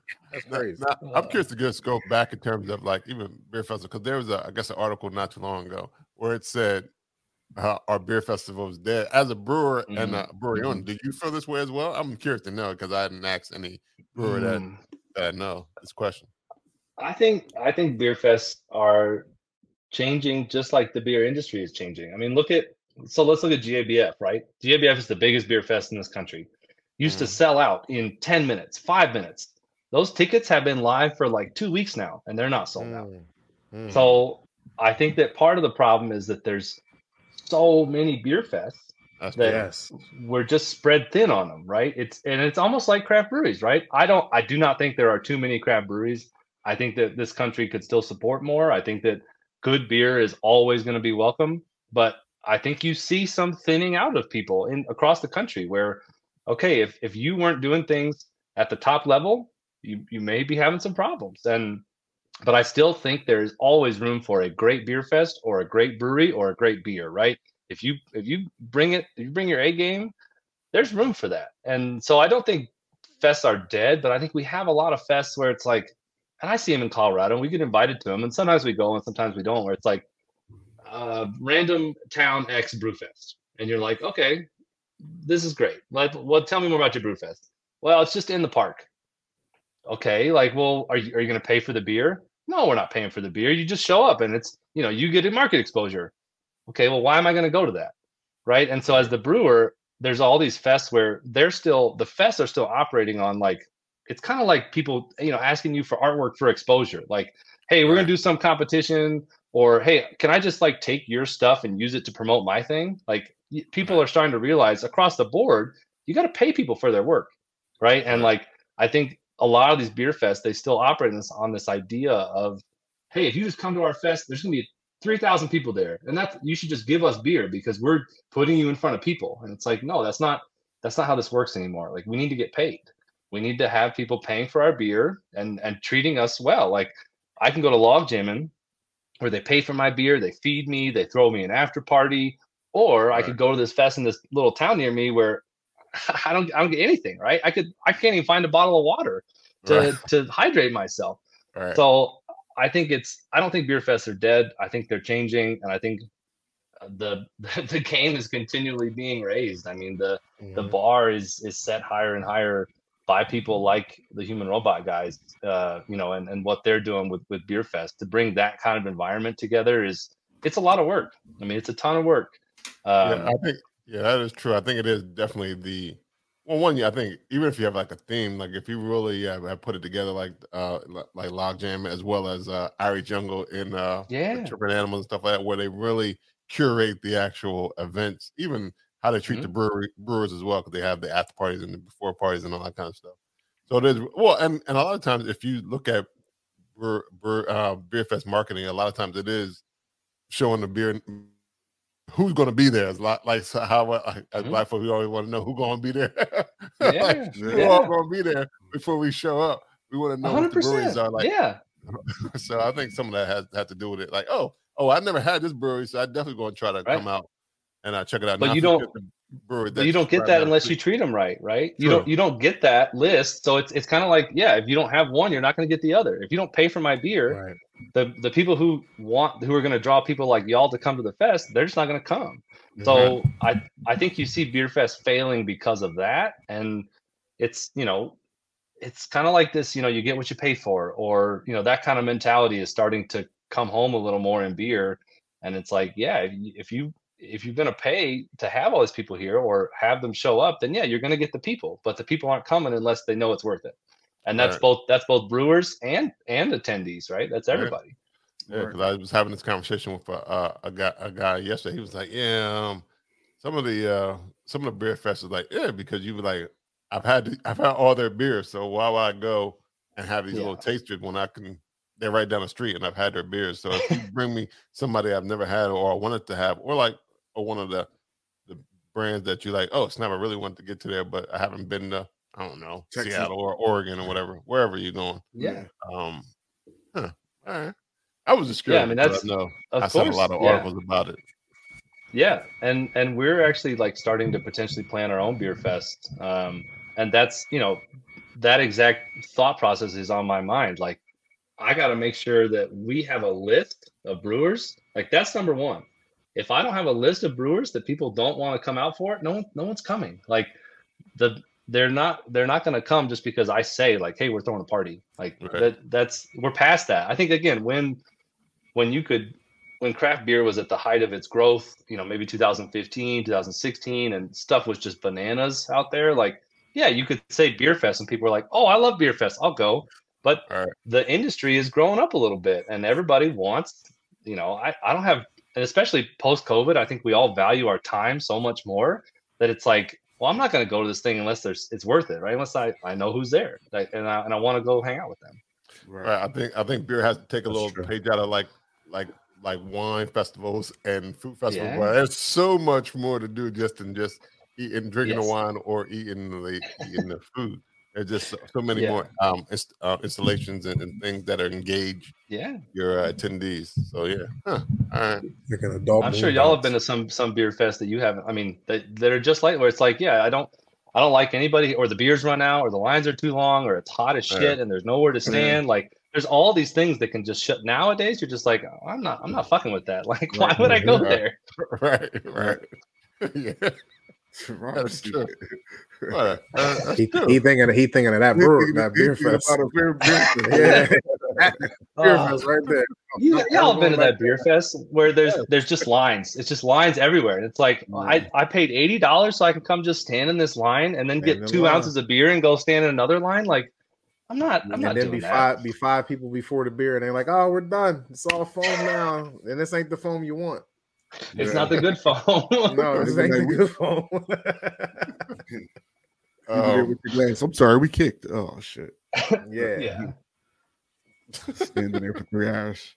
yeah, I mean, it's, it's terrible. But how many, Um, how many fest how many fests do y'all get to a year? Do you guys go to a lot of them, or is it not something that? we go to a lot of them. I, I, I don't know as yearly how many, but we Yeah. do go. yeah. The Yeah. average keeps going up. Yeah. Uh, yeah, there's, there's more and more. Yeah. Well, and there's more, more and more that pop up, and someone that like, like, yo, we definitely want to try that one, but sometimes they're all on the same day, which is actually, Yes. I don't know how they like. There, there should be a beer fest calendar where we like, all right, it's like, especially if they're if they're Yeah, like the beer like if they're in guild. the good yeah, right. If they're in a decent If vicinity, they're, they're in what we call the tri-state area here, y'all can't do it on the same weekend. Yeah. That's Y'all gotta be like, Yeah. and y'all gotta be like three weeks to a month apart. Like you can't do it back to back weekends either. I'm not coming back. I don't know. Back to back, I might do, but it's it's a lot, same man. day, It's- Back to back is a lot. Like we can't tell Eric to come back to back.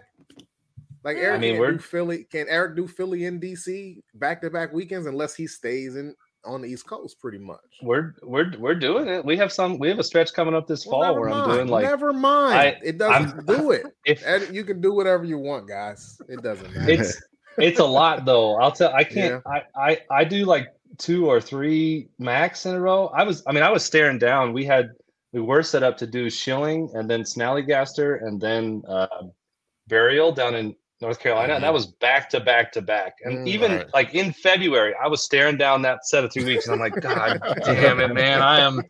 like, what did I Oh? September, September's coming, man. It's it's coming. But what would you so so knowing that it's coming, what would you rather have? Would you rather have one that you're going out of town for every month or like being out of town for three straight weeks and maybe having to go back and forth once or twice? Uh, I mean, I I don't know. I you you like you said it. I I love I love doing this stuff. I love traveling. I love getting on a plane, going somewhere new, and exploring new stuff. So Mhm. I'm I'm tired. I'm exhausted, but I'll be there. You know, I don't. Yeah. I it doesn't it doesn't really matter to me if it's if it's friends of mine, if it's people I want to support, if it's a fest I think is fun. I'll get my ass there. Like we'll we'll Mhm. figure it out. But I It's- like that. I, I mean, again, I'm staring it down. I know it's a lot of work, and I know, especially when you get when you get brewers together, man, people like to go hard. Like Right. some of these do. guys, some of these guys are Yeah. nuts. I mean, Trust and- me. We try to stay away from those guys. Yeah, we just go to the oh man. but yeah, I mean, y'all saw it in Nashville. We were out, we were out till oh, three in the morning Like at that little o'clock the bar. morning, Yes. Till the till the loudspeaker came on, they're like, "Hey, it's three in the morning. We're closing," and I'm like, "It's three go? in the fucking morning." Oh my god! Yeah. so yeah i mean i it's it's I- i'll do it i love it i, I enjoy it but it's it's a lot of work it's it's definitely it, it takes it takes something out of you but i'm i'm the type of person that i gain energy from being around other people. I rejuvenate. That's why cbc was the catalyst for me to do cohesion because i'm around all these people that i love mm. and i like hanging Yeah. out with and i got that energy and that was the push i needed. So I, it's mm. different for every person. Like i'm but i'm the mm-hmm. type of person that you get me around my friends around my peers around people like y'all that i love just chatting beer with and I I leave this conversation. I'm like, yeah, let's go do something, right? Like, and it, it still is draining because you're, you know, especially at fest, you're drinking alcohol all the time. But the hanging out, the being with the people is is worth it, and it's always something that I. I'm re, I'm a little bit, you know, in a way recharged, rejuvenated. I got new ideas. I got new thoughts. So I I, I like it enough Yeah. that I would just I'll knock it out. Back to you could. I feel like if I did like four or five in a row, I'd probably tap out. But yeah, definitely. All right. Well, I haven't tried of, that yet. Speaking of it, because I know you, you mentioned three. So are you actually still on the East Coast area? Are, those the three you still will be, you, Uh, be attending this year, or or have you gave one away? You're like ah, I can't do all. Snally Snally changed the dates on us. So they they had they had they had a date, and I Okay, guess the city. Now.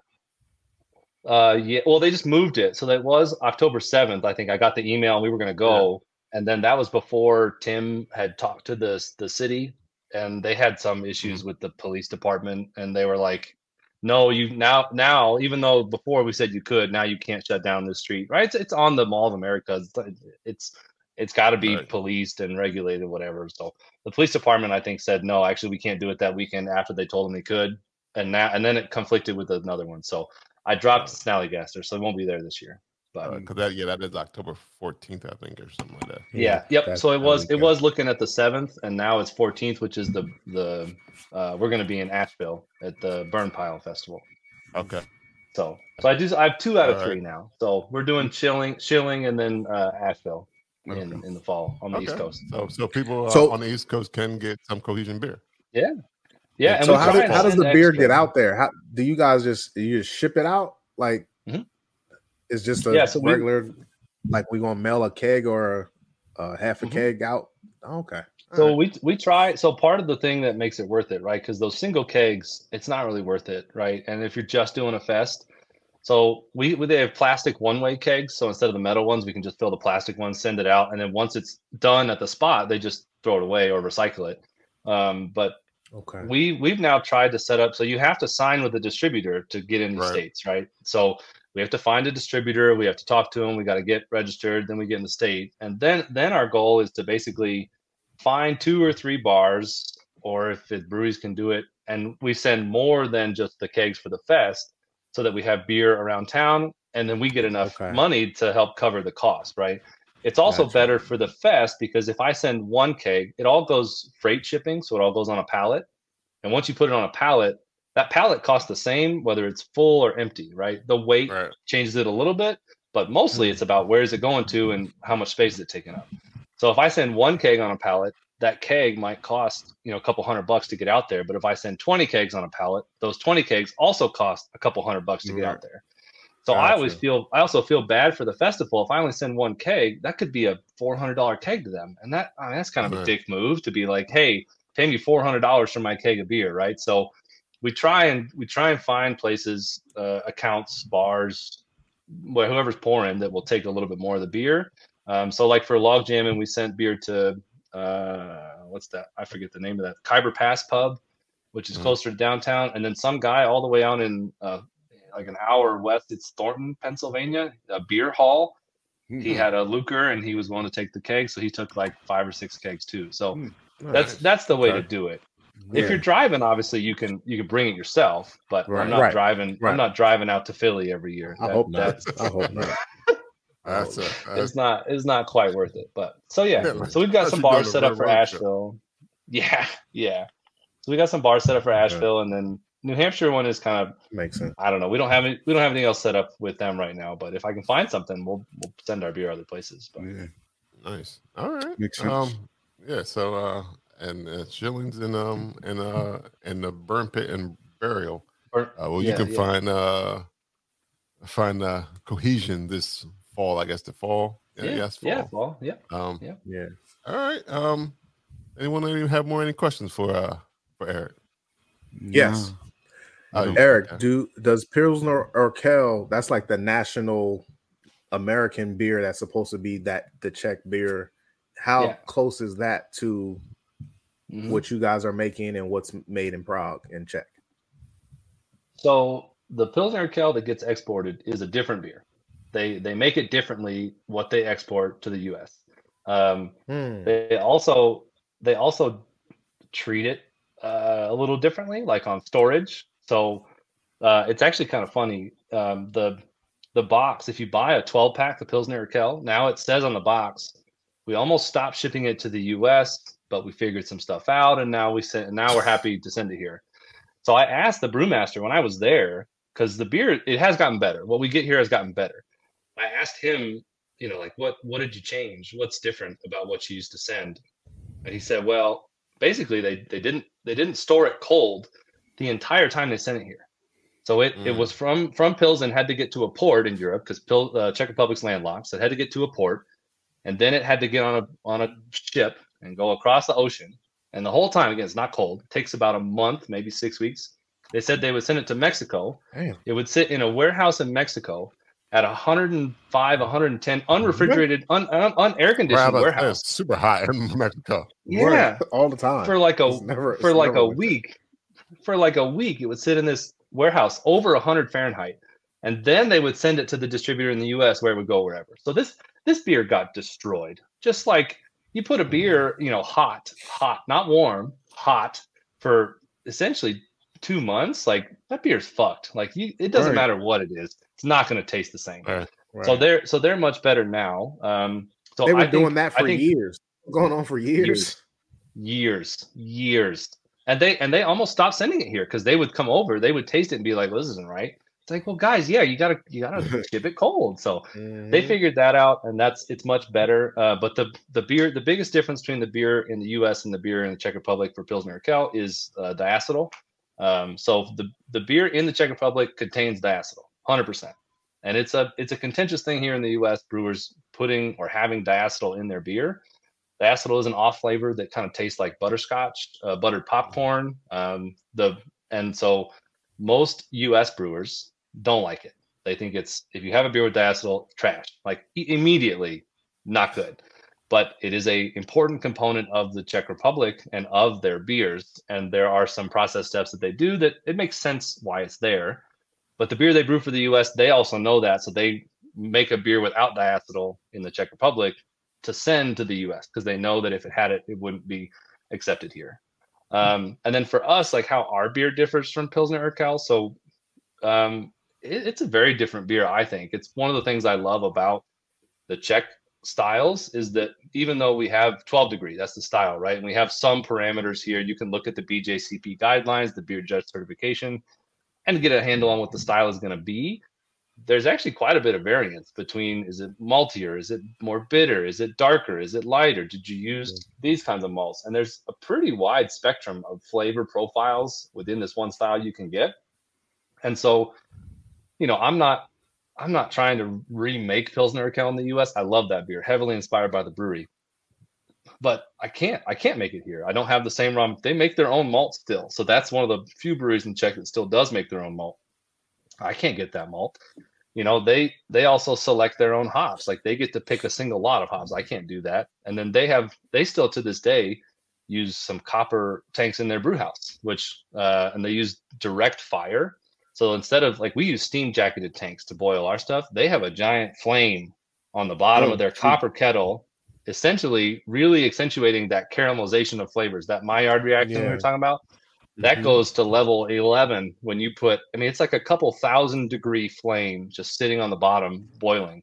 Um, so they have a they have a pretty unique process, even in the Czech Republic and even to this day, uh, that's hard to replicate. But I think one of the things that I also love about that beer that I do try to bring into ours is the bitterness level. So Pilsner Urquell, one of the things I love about that beer is that it's it's it is a simple and easy drinking beer, but it has layers of flavor, right? It has these little waves you go through as you drink it.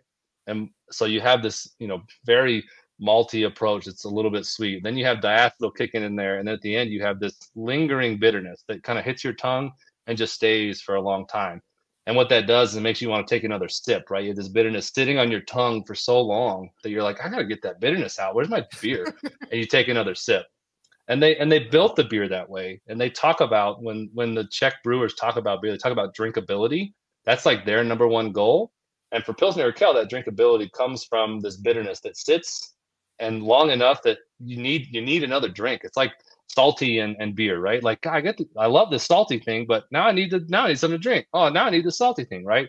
So same idea with bitterness. And so we with our 12 degree, I I I haven't got it yet. You know, I've been I've been swinging at it for two years and I haven't hit it yet. But trying to match that bitterness profile is definitely uh, one of the things we're trying to do from Pilsner Urquell, uh, from that beer specifically. But that's it's also you can't get that. I haven't had a, a bottle or a can in the U.S. that has exactly replicated that experience that I that I've had with that beer in the Czech Republic. So. Um, Right. Now, now the passion that you speak with about Czech beer make me want to go to Cohesion, and when I'm in Denver, like, hey, he, Yeah, that's definitely know a stop. Yeah. Do y'all use the daffodil, the daffodil, the daffodils? That the the the daffodils? the dazaz, you know what you said that Oh, diacetyl, diacetyl, diacetyl, diacetyl. There it is. No, no, no, no, no. Not Uh, daffodils, y'all don't use that. Right, no. So we, so I, I kind of had uh, when when I was starting cohesion, that was a question on my mind because I I like diacetyl. I don't mind it. It's it is a part of the beer in the Czech Republic.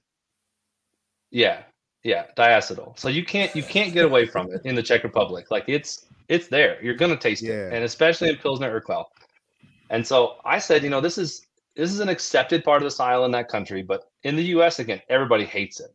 And Hmm. honestly, I kind of I kind of I was interested in doing it, but I didn't want for a second time to deal with all these other brewers telling me that I don't know what the fuck I'm doing, which is what happened with hazy IPA, right? I already had that once. I had years of people, the outside noise being they don't know what they're doing. They they can't make good beer. This is a flaw, right? It's not it's not because they knew how to create this. It's a flaw. So there was part of me that kind of looked at that, and we were opening cohesion and said, if I open with diacetyl my beer, that's going to happen again, and I'm going to have to deal with it and explain it. But unlike customers, the brewers don't listen. They would just make their own opinion and they would just say, yeah, he doesn't know what he's doing. He's not making good beer. So I kind of wanted to prove to people that I can make this beer without it and I could make it with it. So eventually we will add it in. Uh, we've had one collab that we did where we did add it into the profile and I, and I liked it. Um, but at this point, I've proven to people like I can brew beer that doesn't have this flavor, but I know it can be added. I know how to do it. And eventually I have a I have a plan to essentially quantify it uh, throughout the fermentation curve and then be able to stop it at a certain level so that I can know also what I'm presenting. And I just haven't had the time to run that experiment and like gather all those data points yet. But we will eventually do it and kind of challenge people with it and say, like, hey, again, if you were in Czech Republic, you would taste this flavor and it's okay. Like if you don't like it, that's also okay. So we we don't do it currently, but yeah, that's the the long long answer about why you know why I haven't really broached it yet. Right.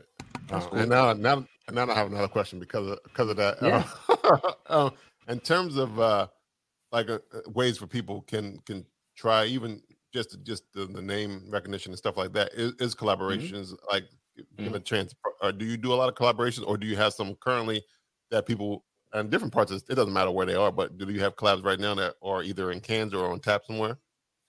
Uh, we brewed a collab with Human Robot. Uh, they were they were trying to send me some to to try it out, uh, just to make sure it was it was all good to go. So hopefully those cans show up pretty soon, and then and then that'll get released. Um, as long as everything's everything's good with it. Um, but yeah, we do we do a lot of collabs. I love collaborating with brewers. You know, it's it's um, the there's there's definitely some parameters around it. It's like you know the the number one rule that somebody else told me is like you shouldn't as a brewer you shouldn't collab with somebody unless you want to spend a day with them. And at the end of Right. the day, that's really what you're doing. You're going to spend a whole day with this person or or group of people. And I like to I, I like again hanging out with people is something I enjoy. I get energy from. So if I can find a friend of mine who's also a brewer that we want to nerd out about beer and other stuff for a day and create something together, yeah, let's do Right. it. So Yeah. we we generally have about two collabs on at a time i'd say uh, at our tap room we only have six house taps and i would say one to two of them are almost always collaborations um, it's also because brewers again are very excited about this style and we do so many things that other brewers can't or don't take the time to do and so when they come to us they get to play in traditional czech lager range. whereas at their brewery Yeah. they're being told hey i need more ipa you know i need more fruited sour i need more this uh, and they don't get to play in this world. So we kind of have like a little bit of a playground for brewers to be like, hey, you want to do like traditional to the style and and try and nail it Czech lager? Like, yeah, let's go. And so we Right. we we've probably done I don't know 15 maybe 20 collabs at this point. I, I, hmm. I love doing them, and we try and it's another part of doing the fest, right? Like when I went out for Log Jam and I had the opportunity to brew with Human Robot, and that was I, I learned a ton. I got to see their brew house, you know, hang out all day. So we we do them pretty regularly. Nice. That's good. Nice. Uh, and, Yeah. and, my last question, uh, and this Yeah, yeah. had nothing to do really with beer, but because you already said you were in Czech, so uh, I don't know if your wife is, but how did you pick Prague as a honeymoon destination? Uh, yeah, my wife is not Czech. Um, so my my mom, uh, she's retired now, but she worked in uh, telecommunications. So she did. Um, she was a programmer for like companies that would build cell networks around the world. That was her last job. So she would go into. She went to Rio in Brazil. She went to Moscow. She went to Prague. She went to uh, maybe France, and then like all around the U.S. and Canada.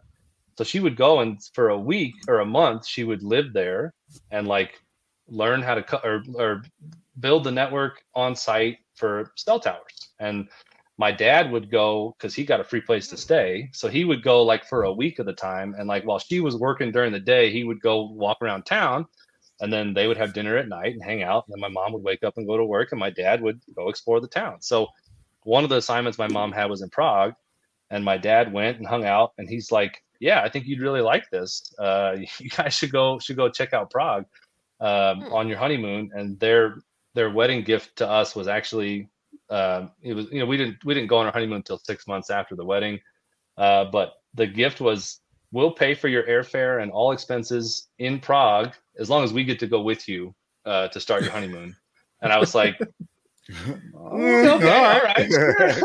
Separate rooms. right, so- long as we have separate rooms, yeah. we'll be fine.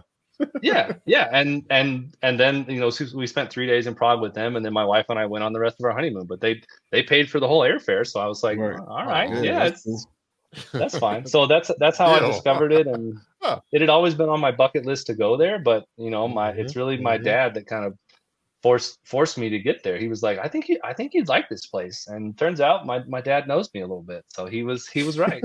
Oh, all right.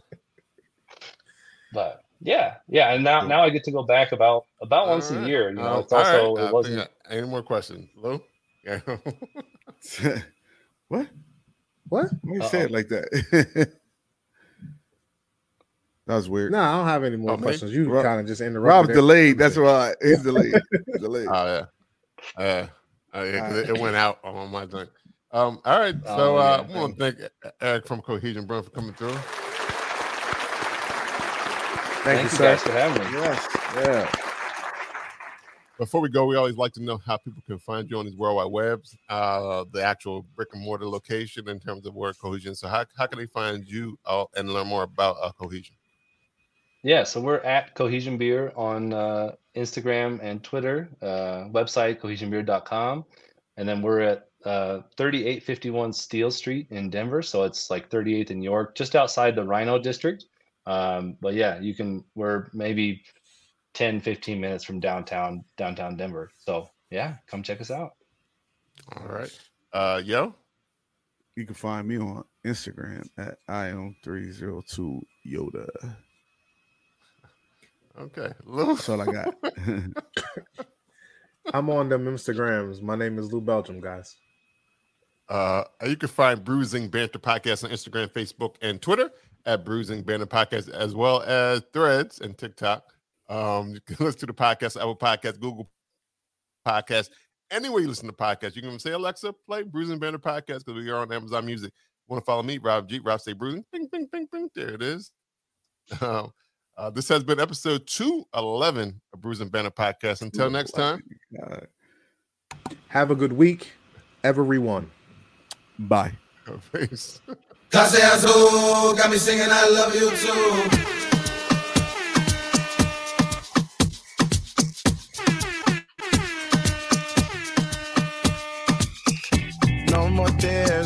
Dares, truth, girl. How about we go?